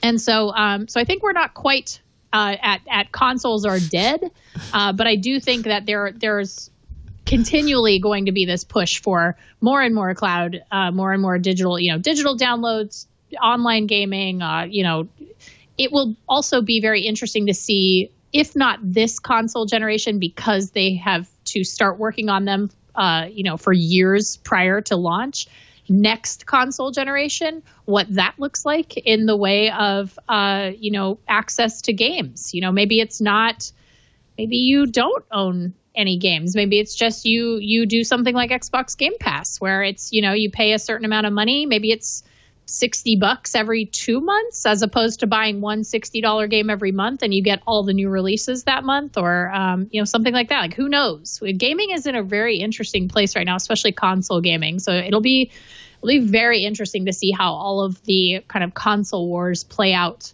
um, especially now that microsoft is making what amounts to I mean, to me anyway, a, a mini ITX machine. You know, it's a it's, it's a little computer. So it's not a really a console. It's a tiny computer. So, But would anybody Um, use it for anything besides games? They, but didn't Microsoft kind of lose its way with the original Xbox One by saying, "Oh, it's a TV," dev- or was that the uh, one? yeah, they kind of leaned into this. You know, it's an entertainment center Set-top for your living room. Yeah. Um, but it's I, I I am very curious how Microsoft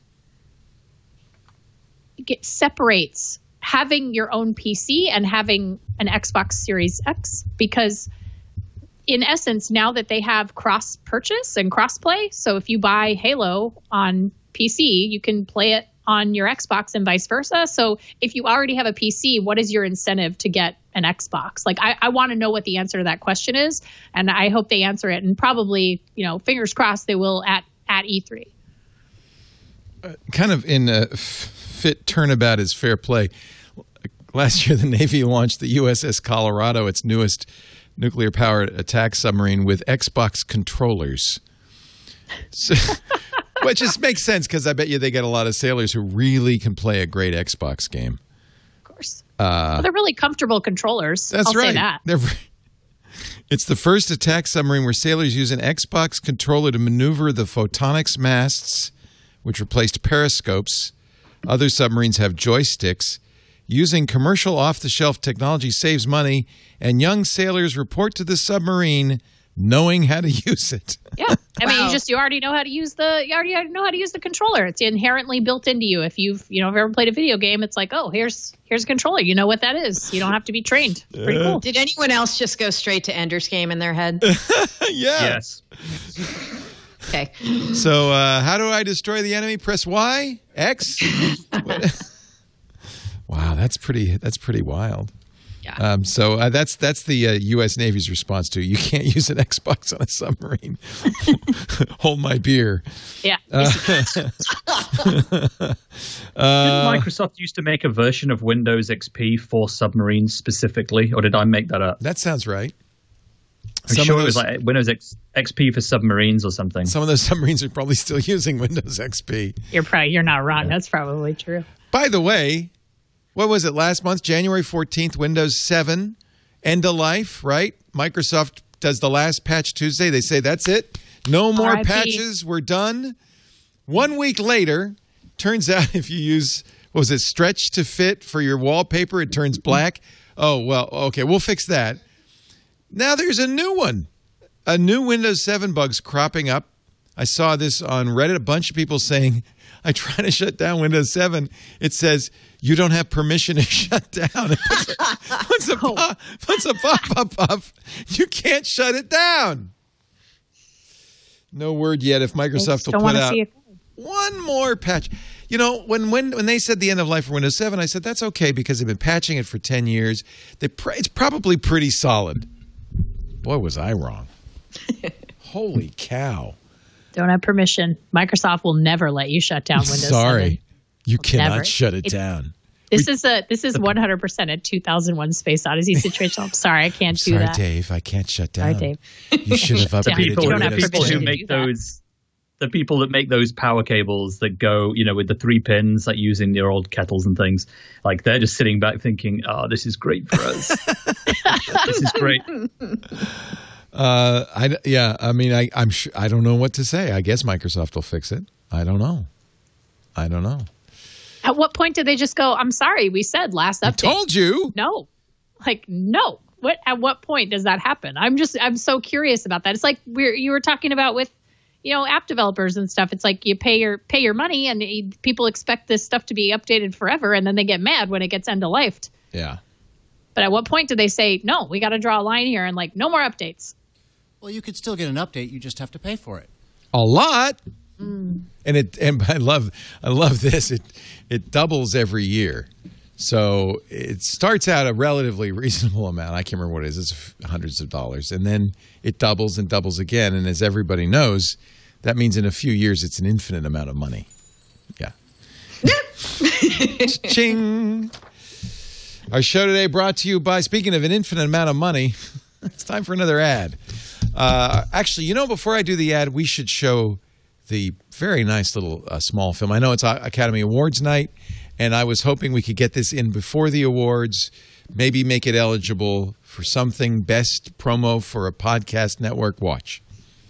Previously on Twit. I was at the New York Times travel show and someone came up to me and said, I love listening to you on Leo Laporte, and Leo Laporte makes tech sexy. I was like, See, that's the problem. I got into this for the groupies, but they're all middle aged men. Tech News Weekly. NVIDIA is finally opening the doors to the public for its own cloud gaming service called GeForce Now. You've probably heard of it. GeForce Now, they say not only can you try this thing for free right now for an hour at a time, pay just $5 a month to basically bring a vast collection of your existing PC games, whether you bought them on Steam, whether you bought them on Epic. Windows Weekly. As the show began this morning, big news out of Microsoft.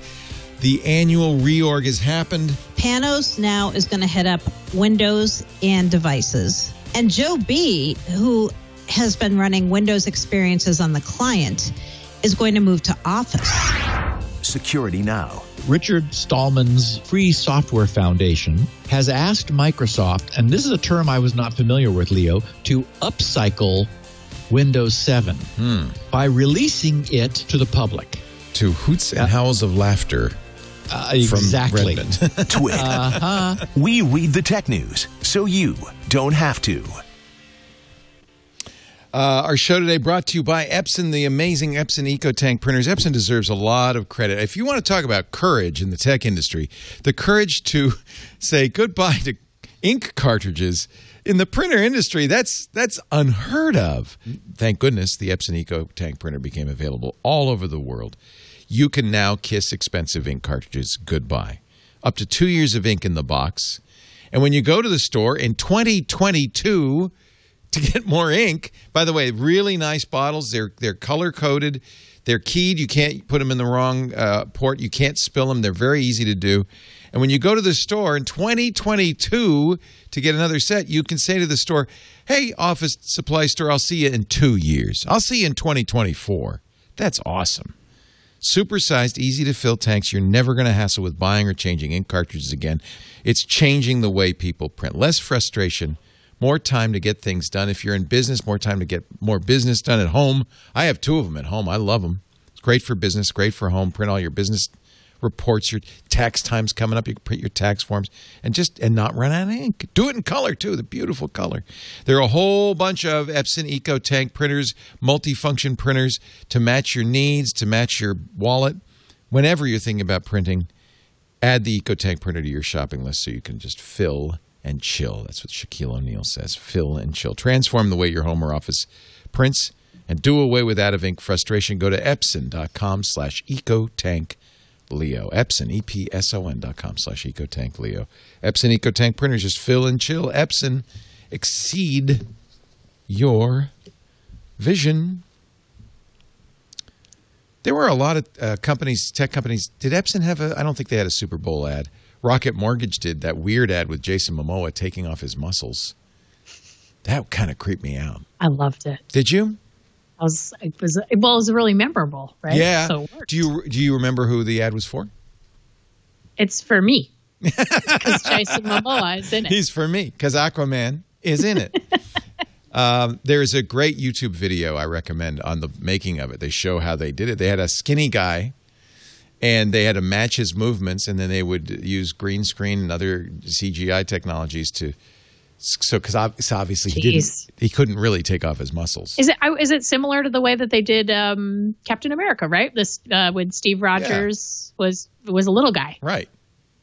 That's pretty cool. This is, I mean, uh, another uh, Academy Award nominated film tonight is Irishman, in which they make Robert De Niro, Joe Pesci, and Al Pacino look like they're in their 40s when they're really in their 70s and 80s.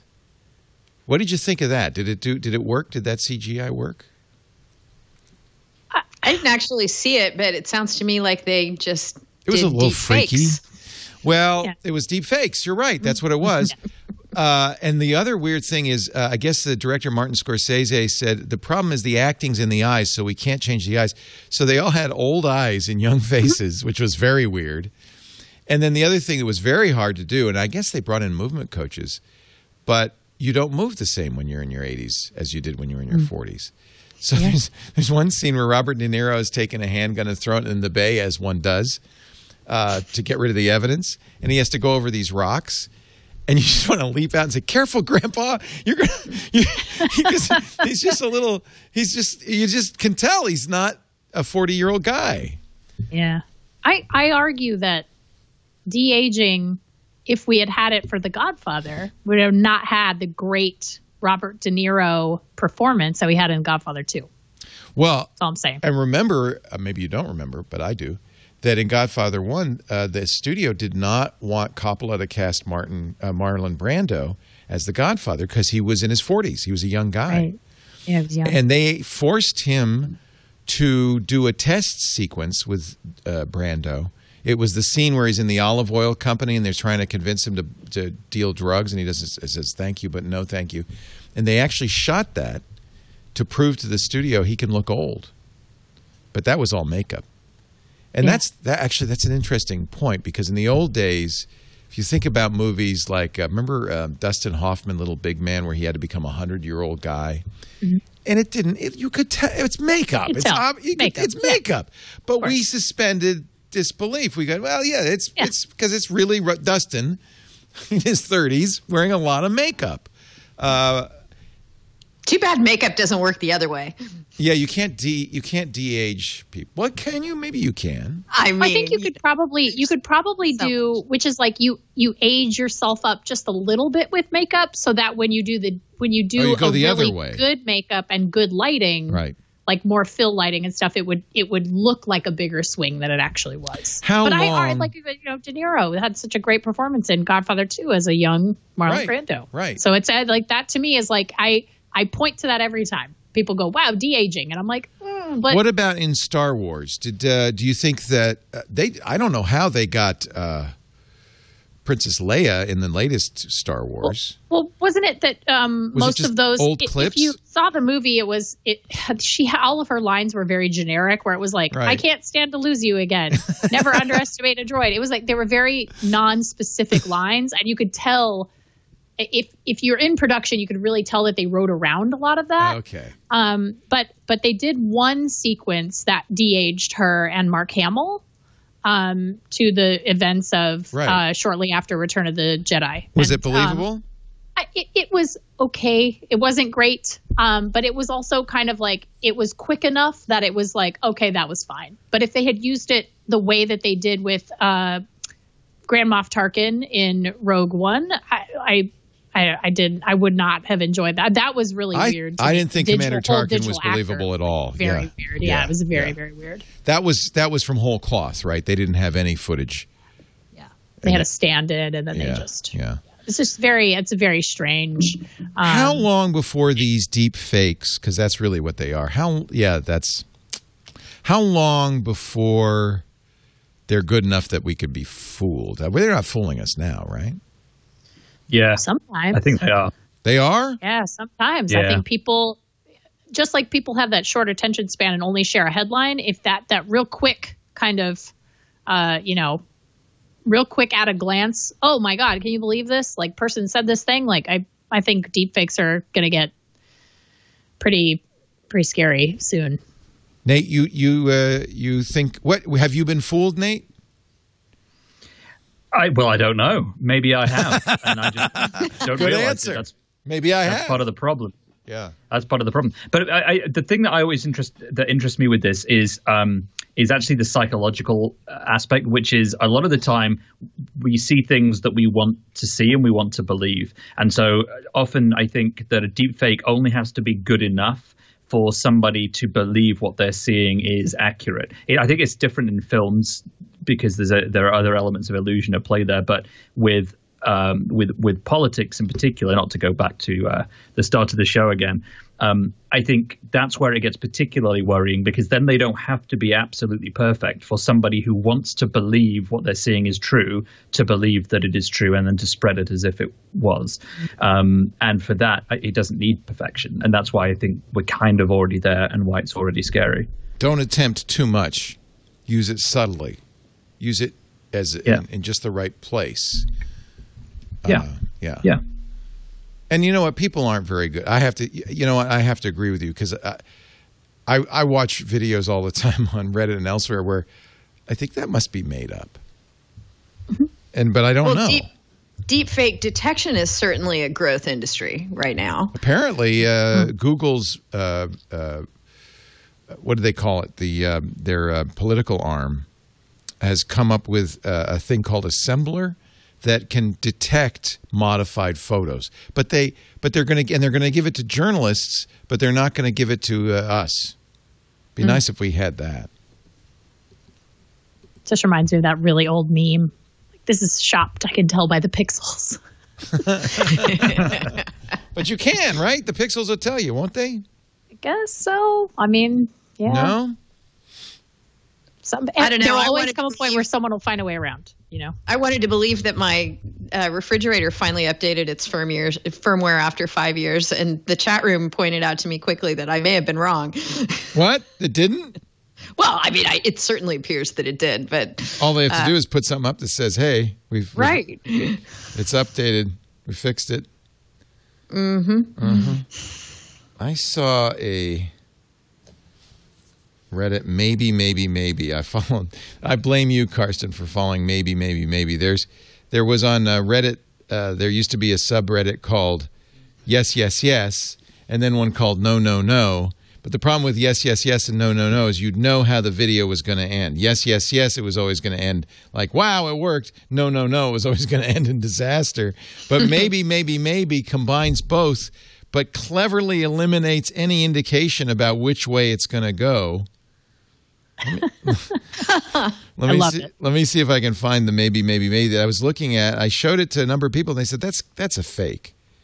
And I thought, oh, maybe it is. I can't. I just don't know. I can't tell. I don't know if I'm gonna be able to find it. It was it was a, a claimed to be a Russian dash cam footage of a little kid wandering into the street in the snow. Maybe you could find it, Carsten, and uh, and getting rescued. And I thought it was real. Do you remember that one? You think that was real? And then Lisa said, "That's not real." yeah, yeah, yeah, yeah. That was real. Are you sure? How do we know? How can we be? How can we tell? All right. Well, if they can find it, I'll show it. Otherwise, you just have to look for it. Uh, it has a good ending, but again, I feel like it's a faked ending. I don't know if it's a real good ending. IBM, Marriott, and Mickey Mouse walk into a court. They're all going after Section 230, which is Denise Howell's favorite section.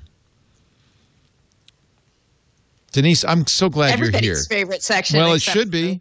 People who hate the Hate, technology. hate the internet. Yes. Um, apparently, Marriott has asked Congress to. Uh, we're talking about uh, Section 230 of the Communications Decency Act of 1996. So it's a pretty old law. Disney is fighting to stop the law's spread abroad. According to the New York Times, Marriott has asked Congress to amend it. IBM has a plan to slim it down. And of course, many members of Congress are going after Section 230. Denise is going to have to explain what Section 230 does. Because So Section 230 gives uh, anybody who um, enables others to publish things on their platform a um, a safe harbor.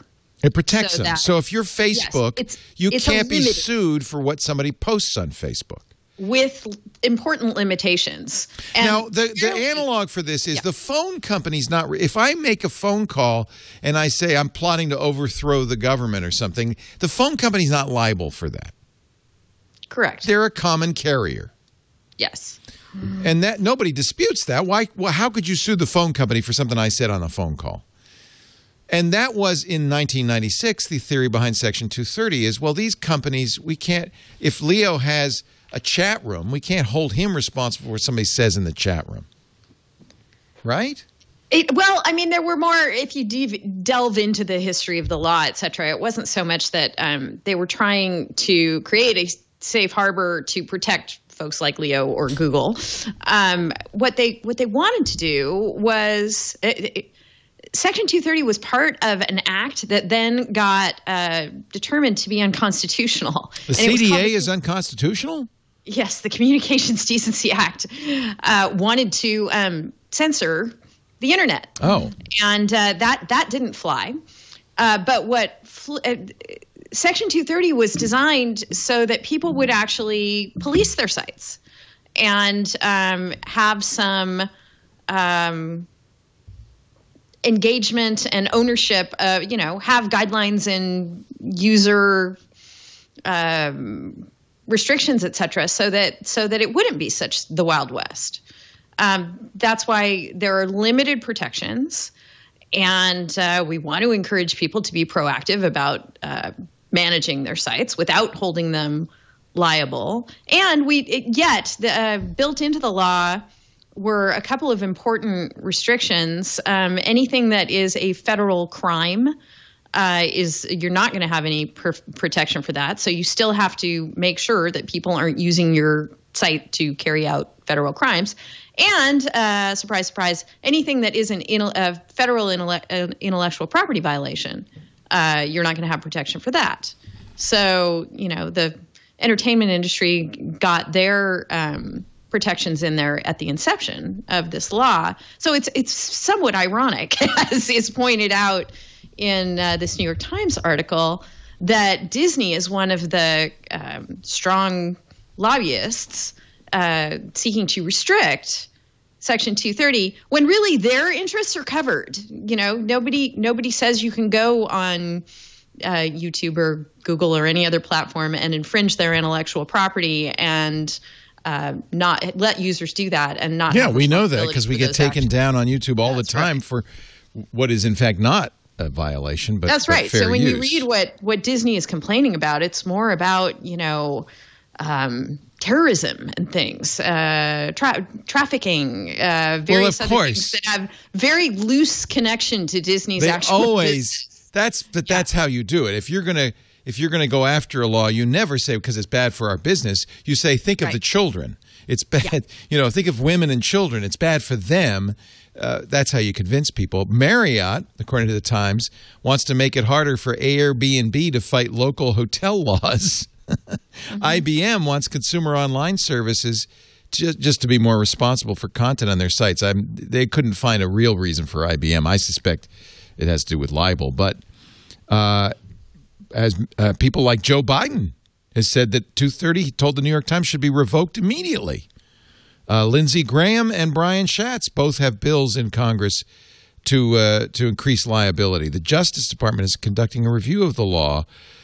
How important is 230 to preserve the internet as we know it? If Facebook and Twitter, now I don't need think we need to defend Facebook and Twitter, but if Facebook and Twitter were responsible for everything posted on there, it'd be hard for them to continue to do business. But it'd be even harder for me to have to police my chat room or my or my comments. That you So know, think you're about think about defamation, which is something that is within the safe harbor. Think about how much defamation happens online. How many times somebody says something false about and and harmful about something else. If if you are Facebook or Twitter or Instagram or you mo- monitoring the Twitch chat that's rooms, everything on Twitter. exactly. I mean, how do you put, you know how do you operate if you're responsible? All of YouTube for, comments. It's all YouTube comments. Somebody said, and I think this is actually true Twitter is the internet's comment section. That's exactly what Twitter is. It's just, and it's with exactly the same level prescient. of quality. yeah. Uh, so, but at the same time, uh, I think I understand why people wish to regulate Twitter and Facebook. But I don't know if you can without breaking the internet. Right. Well, uh, two years ago, there was another exception that was added legislatively to Section 230, and that was, you remember SESTA and FOSTA? Yes. So um, now, in addition to uh, there's no safe harbor for federal crimes. There's no safe harbor if your users are engaging in intellectual property violations, federal intellectual property violations. Uh, and now there's an exception for certain sex trafficking offenses as well. Um, highly controversial. But you can see that there's a trend uh, in Washington to say, hey, you know, these tech giants that have made uh, these vast fortunes out, out of letting this conduct take place, they can't just sit back and um, profit off terrible things. Um, we're not going to let them do that anymore. So there's a lot of sentiment in Washington you know, as you pointed out with Joe Biden and and others, um, to to rein that in. But um, where this all winds up, Leo, I, I don't know. and it is complicated because on the face of it, you would say, "Well, I'm not for sex trafficking." Uh, Sesta and Fosta seemed like a good idea. The upshot of it has been uh, to drive sex workers underground and make their jobs more dangerous, not less dangerous. Um, I don't know if it's helped with trafficking. Um, is it? Is it, Denise? Do you think it's? Do you think it's something that needs to continually have additional carve outs based on abuse of larger platforms? Is it something that, you know, for example, we all probably read that story about that poor four year old who died of the flu because his mother was going on anti vaxxer Can you believe that? groups on Facebook who discouraged her from seeking medical treatment for him. Don't use Um, Tamiflu. you know, It'll it's a communist they said, conspiracy. don't use that. They right. said, don't, yeah, don't and use so it. So she I- said, "No, I don't want put Tamiflu." potatoes in his socks or whatever.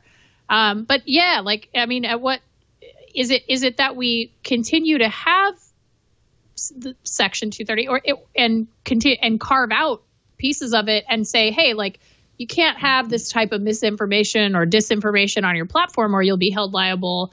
Or like, is there? Do you think that there is a good solution here? Like, I, I'm very curious as to your opinion because you're you're very well read in this Well, and it's arena. also you're an expert. she's an attorney, and this is her Yeah. this is her field. And and yeah, and I've, I've watched this law sort of go through its permutations over the years, and and the, you know the the way that it has been used as a shield, and the way that that others now want to ca- make these exceptions into sort of a sword, as as this New York Times article points out, um, and and wield it against the technology industry when when they have other interests.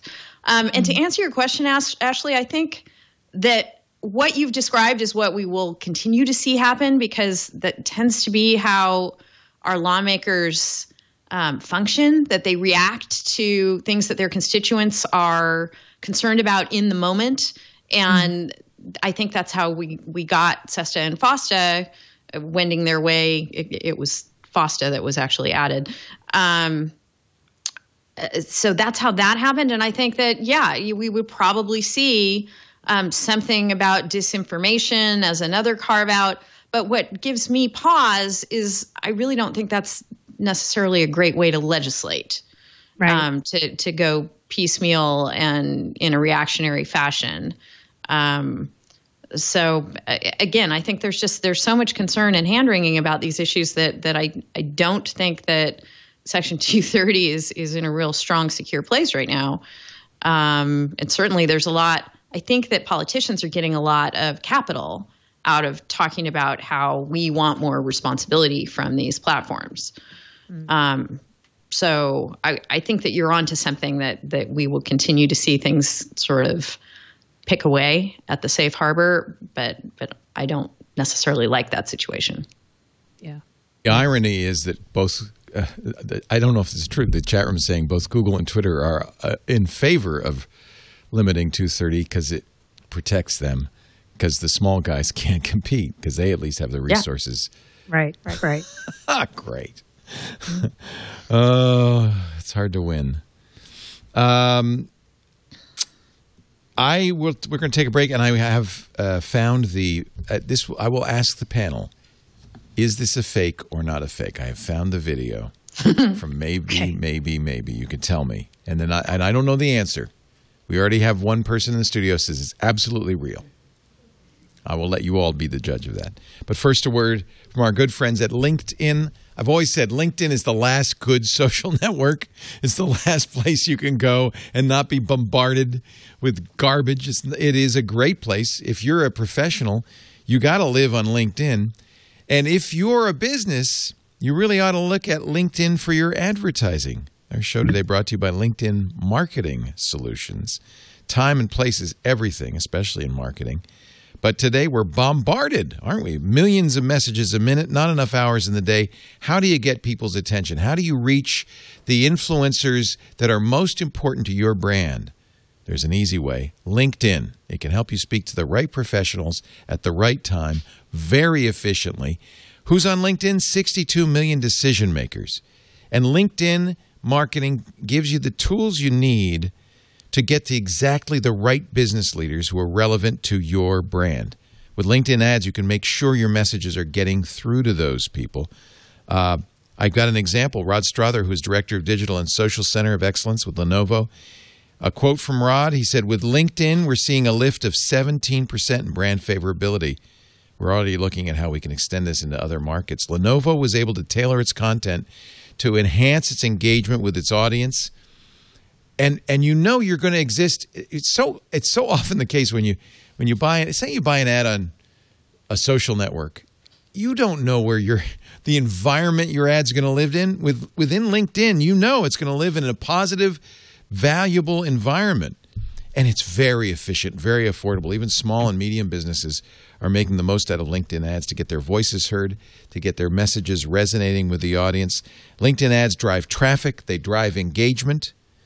That means visits to your landing pages, registrations to events, downloads of thought leadership content. With precise targeting, small and medium sized businesses can speak to the people who matter. You're in the right environment talking to the people who matter, and you could do it so efficiently. LinkedIn ads help small businesses get big results. You should try it for yourself. In fact, we're going to make it really easy. They're giving us a $100 ad credit to give you. Launch your first campaign at linkedin.com slash twit. You'll be amazed at how much, how efficient these buys are, how much you can get for 100 bucks. linkedin.com slash twit. Terms and conditions apply. We think LinkedIn is a great way to market. We use it uh, and we think everybody, especially small businesses, should take a look. High quality, great place to be. LinkedIn Marketing Solutions. Go to linkedin.com slash twit. Here it is. This is, I will refresh this page so we can start at the beginning here. Are you ready? Ready to? So there's a little boy. He's running in the road. This is from Russian dash cam footage. Everybody's getting out. They're all worried. Car comes up, picks the kid up by the collar, and drives off. Saves him. Fake or real? Oh, I buy that as real. Really? Gets him out of the road. It worked. It's very dangerous, by the way, folks. Do not do this. Do not do this. If you slipped and dropped the kid, you just run right over him. I don't know. I believe everything except the kid. The kid's surprisingly colorful. That's what I was thinking. Yeah. What do you think? Real? Fake? And how would you know? What do you think, Nate? That's I don't think I can tell. Maybe that's. I don't know why it would be fake. Right. So yeah, that's my one. I don't know why it would be fake. And also, what is if it is fake? What is the passenger in that car picking up in that child's place that they replaced with a kid? Could be a small animal. Could be a loaf of bread. I, I, think the thing that does make it a little more credible is at the very end when the mother comes and says, "Oh God," and grabs the kid away. Jeez, jeez, Louise, what are you doing? I just feel like it would be much more like if this was fake. I mean, you'd make it more exciting, right? You'd put him what, but, somewhere else. But shouldn't the kid? Shouldn't the guy just get out of the car and help the kid back to the sidewalk? Well, it's cold outside, Leo. Can't you see very Russian. Very Russian. That guy got out. He's like, all right, what's going on here? Uh, my, here's my question. Wait, okay, so am I to understand that is? Oh, he's the driver. Okay, so the driver is on oh, on. is the driver on drive. the right? No, right hand drive because this guy. Well, because this guy in the bus gets out and on on the our traditional driver's side, he is not the Correct. driver. So I assume it's right hand drive. Oh, so yeah. maybe it's not Russia. Oh, you're so, right. He's not the boy. You're smart, Ashley. I didn't know he wasn't the driver, but you're right. Either he is not the driver or the car. He's lost control of the vehicle. Yeah, or the car is just a self-driving crappy little bus. self, it is a little oh, icy. Feature on the I new Tesla. I paid for that. Yeah, he, if he bought it used, he paid for FSD for sure. It hasn't been deactivated yet. All right. This happened in 2017. I don't know. It's from the We Love Russia YouTube channel. All right. How about this one? All right. You, know, you can tell tell me. All right. Fake or not fake. can fake? You tell if this is a deep threat or not. so this, I love this story. Go ahead, show this video. This guy, Dennis Sexy, not his real name, uh, has upscaled the first, the first motion picture. You recognize it right away, Ashley. I'm impressed. I did. This scared people in the theater. They thought yeah. a real train was coming at them. Yeah, I've repeated that story many times. I think there is actually no evidence that people ran out of the theater screaming. I think they were just astonished. I mean, I would imagine it would just be a, an incredible thing to see for the first this time. this uh, is a very famous movie, very short movie. The first motion picture. Uh, I'm trying to find the details about it. I don't have it off the top It's of my by the Lumiere brothers. Okay, the Lumiere brothers made this eight when in 1890, 1910. 1896. Okay. So it's very early motion pictures of a train arriving at a station, people getting in and out. What's cool about this is somebody has upscaled this, improved it. In fact, does a great job of of and you can see actually keep showing because you can see the source versus the upscaled. They do a half and half. 4K video, 60 frames a second, using uh, computer software God, to it's amazing. upscale the first movie. Uh, his real name is not Dennis Sexy; it's Denis Shiryaev, and but I like Dennis Sexy. Uh, he took the arrival of a train at La Ciotat uh, and, and and upscaled it. It was originally 640 by 480. I find that even hard to believe, but it is film, so I guess it could be at 20 frames a second. It was one of the first attempts at 3D film. Uh, not completely uh, believable at the time, but he used Denis used a mix of neural networks from GigaPixel AI and a technique called depth-aware video frame interpolation to not only upscale the resolution but increase its frame rate to 60 frames a second. That's the amazing part to me is the increasing the frame rate. Yeah. That's that's incredible. Tripling the frame rate is just Yeah. that's a, that's amazing. Pretty cool. This is soft. Wasn't it upscaled from an already upscaled video? or It, it was, which actually is make that up? probably makes it harder. No, you're right. It was coming from an already upscaled, digitized version of the same film.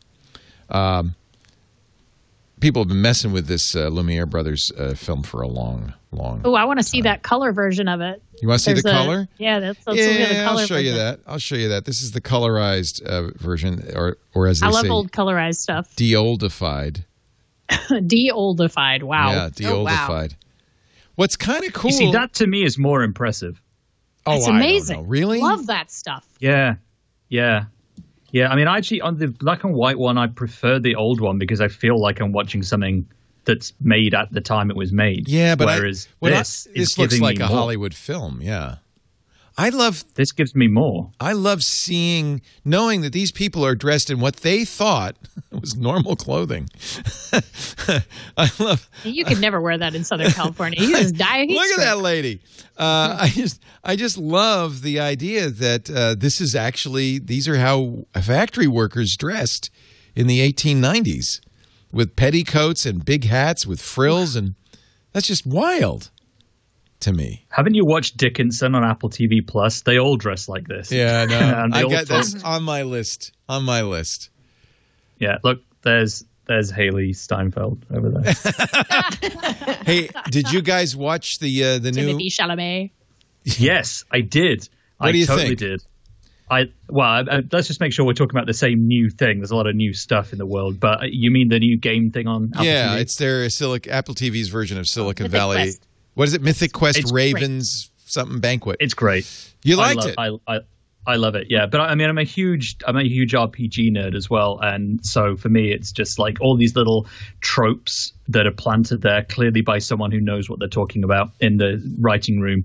It's it's great. The first My episode in itself just Blizzard, sums everything like- up. Yeah, yeah, yeah. is it He just goes, like I, Blizzard? I feel, he's like, I just feel personally attacked by this show. He's like, it's funny. He's like, it's really funny, but oh my god, it's just yeah, wow.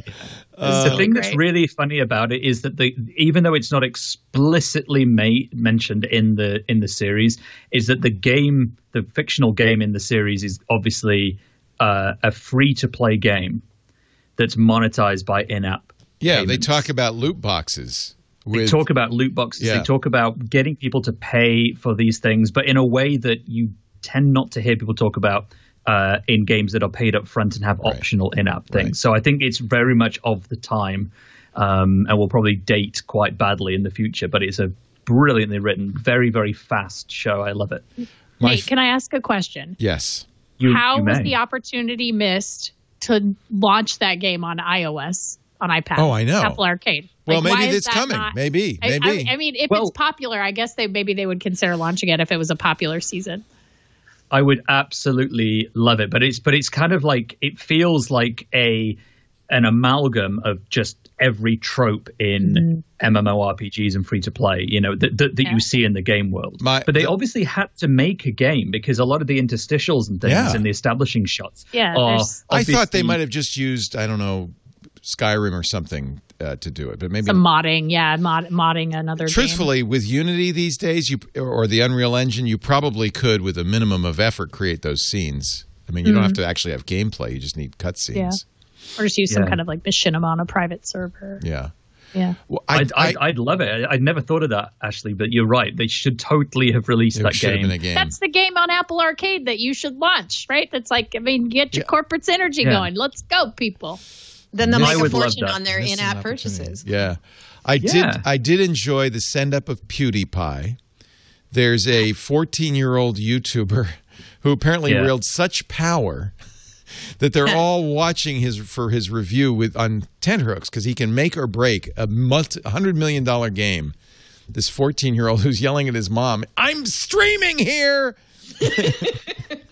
what is he? What's his name? Is Pooty Shoe or something? Pootie Shoe, yeah, something Yeah. like that. Yeah, I'm just rooting for his downfall. Oh, he's so yeah, I want to see that that kid taken down. Oh, really taken down. So horrible. Um, all right. So I don't mean to wish ill on children, of course. no, it's well, fictional. this it's a fictional child. Um, Yeah, all right, good. Well, did you you haven't seen it, Ashley? Oh no, I've I've seen the I've I watched the first episode of it. Yeah, I did. I only watched the first episode, but I I did. I, I had mixed feelings, but there were enough really laugh out loud moments, and there was enough, you know, of that oh recognizing it that I thought oh that was a good inside joke. That uh, I kind of enjoyed it. I'm not sure I like the people in it much. I'm dying to see it now. I haven't seen it. I think my refrigerator knocked my Apple TV offline. Oh I think you're probably right. Ladies and gentlemen, I want to thank this panel. You guys are great. Nate is surviving uh, Storm C- Cioli, Ciara. Uh, Ah, the wind is that, blowing. The night is. It's it's pretty much a gothic horror show in uh, in Nate world. So thank you, Nate Lanxon, It- for being here. It is Nate World, also known as the the depths of Hertfordshire, which is where I live. The depths of Hertfordshire. That's a Mm, phrase you don't yeah. hear all the time. Uh, Nate's, Yes, it's true. Nate's podcast is Tech's Message. You'll find it at uktechshow.com, the UK focused technology podcast. And we know it's UK focused because he spells focused wrong. Uh, you silly Brit. Yeah, it's true. Or as he It might say, true, you, yeah. you spell it right. Uh, Uh, yeah. yeah. Thank you, Nate. It's great to have you here. I appreciate it. Thank you very much, Leo. the wonderful Denise Howell. You'll find her at denisehowell.info. And I hope more on Twit than uh, ever before. We're sorry to have lost uh, your presence on triangulation. And it has I'm sorry to have lost the show Triangulation. It's always I been one of my favorite shows on the network, and, and I miss it. Well, we're so if if you, br- I think what we're going to do is just whenever we got somebody we really have to talk to, we'll just we'll just resurrect it. So if you've got somebody you just have to talk to, just let us know and we'll we'll do an episode. I think Carsten emailed me that Stephen Levy's got a new book coming out, and Stephen says I have to do it, and I'm not going to say no to Stephen Levy. So I think we're going to do triangulation specials Yay. uh, of some kind. So let let us know. His new book uh, sounds fascinating. I can't wait to uh, to uh, talk to him. Are we are we set up to do that? Yeah, do that'll know? be in March. In early March. About three or four weeks from now. okay. Um, yeah, that'll be. What's the name of his new book? Do you know?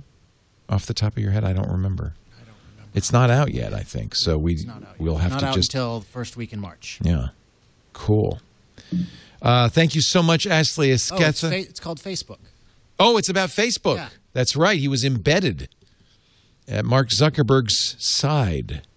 This should be very interesting. Mhm. So we couldn't say no to that. So yeah. So if Denise, you get somebody you really want, don't don't hesitate. We'll we'll get Cool. Yeah. Ashley Esqueda, it is so great to see you, senior producer at CNET. Motherhood has done wonders for you. I'm glad you have a gothic child. It's a it's a delight. Uh, and we, and we're just thrilled that you uh, you're here and come back again very soon. All three of Thanks you. Thanks for having me back. Yeah. It's been it, was, it had been a minute, so it's nice It to had been a nice to come back and hang out. Yeah. Yeah. Yeah. Uh, we do Twit every Sunday afternoon, 2.30 Pacific, 5.30 Eastern, 22.30 UTC. That means you can watch it live if you're up at that hour, which you probably are if you're in the Western Hemisphere. Uh, all you have to do is uh, go to twit.tv slash live, live audio and video made available. You can be in studio, too. We had a great studio audience visiting us from all over. Matthew's from London. Uh, from Tom is uh, from um, where? L.A. San Jose. That's right, and uh, and also from Santa Clara. I have the cards here. I don't know why I'm trying to remember memorize this. We've got Robert and Christina visiting. Uh, great to have you. It's Robert's 50th today. Happy birthday, Robert. Uh, if you want to celebrate a special occasion, just uh, email tickets at twit.tv and uh, we will have uh, your server bring you a cake with a candle in it a little, la- a little later on. no. no, sorry. Uh, if you can't watch live, uh, by the way, I should mention if you're watching live, join the chat room, irc.twit.tv. But if you can't watch live, on demand versions of the show are available at the website, twit.tv. We have a YouTube channel. And of course, your best bet is subscribe. Subscribe. Uh, pick your favorite podcast app, subscribe to the audio or the video stream. That way, you'll always have it. You know, you get in the car on Monday morning, you go, What can I listen to? Oh, yes, there's a brand new Twit. We appreciate if you do that. Thank you very much for being here, everybody.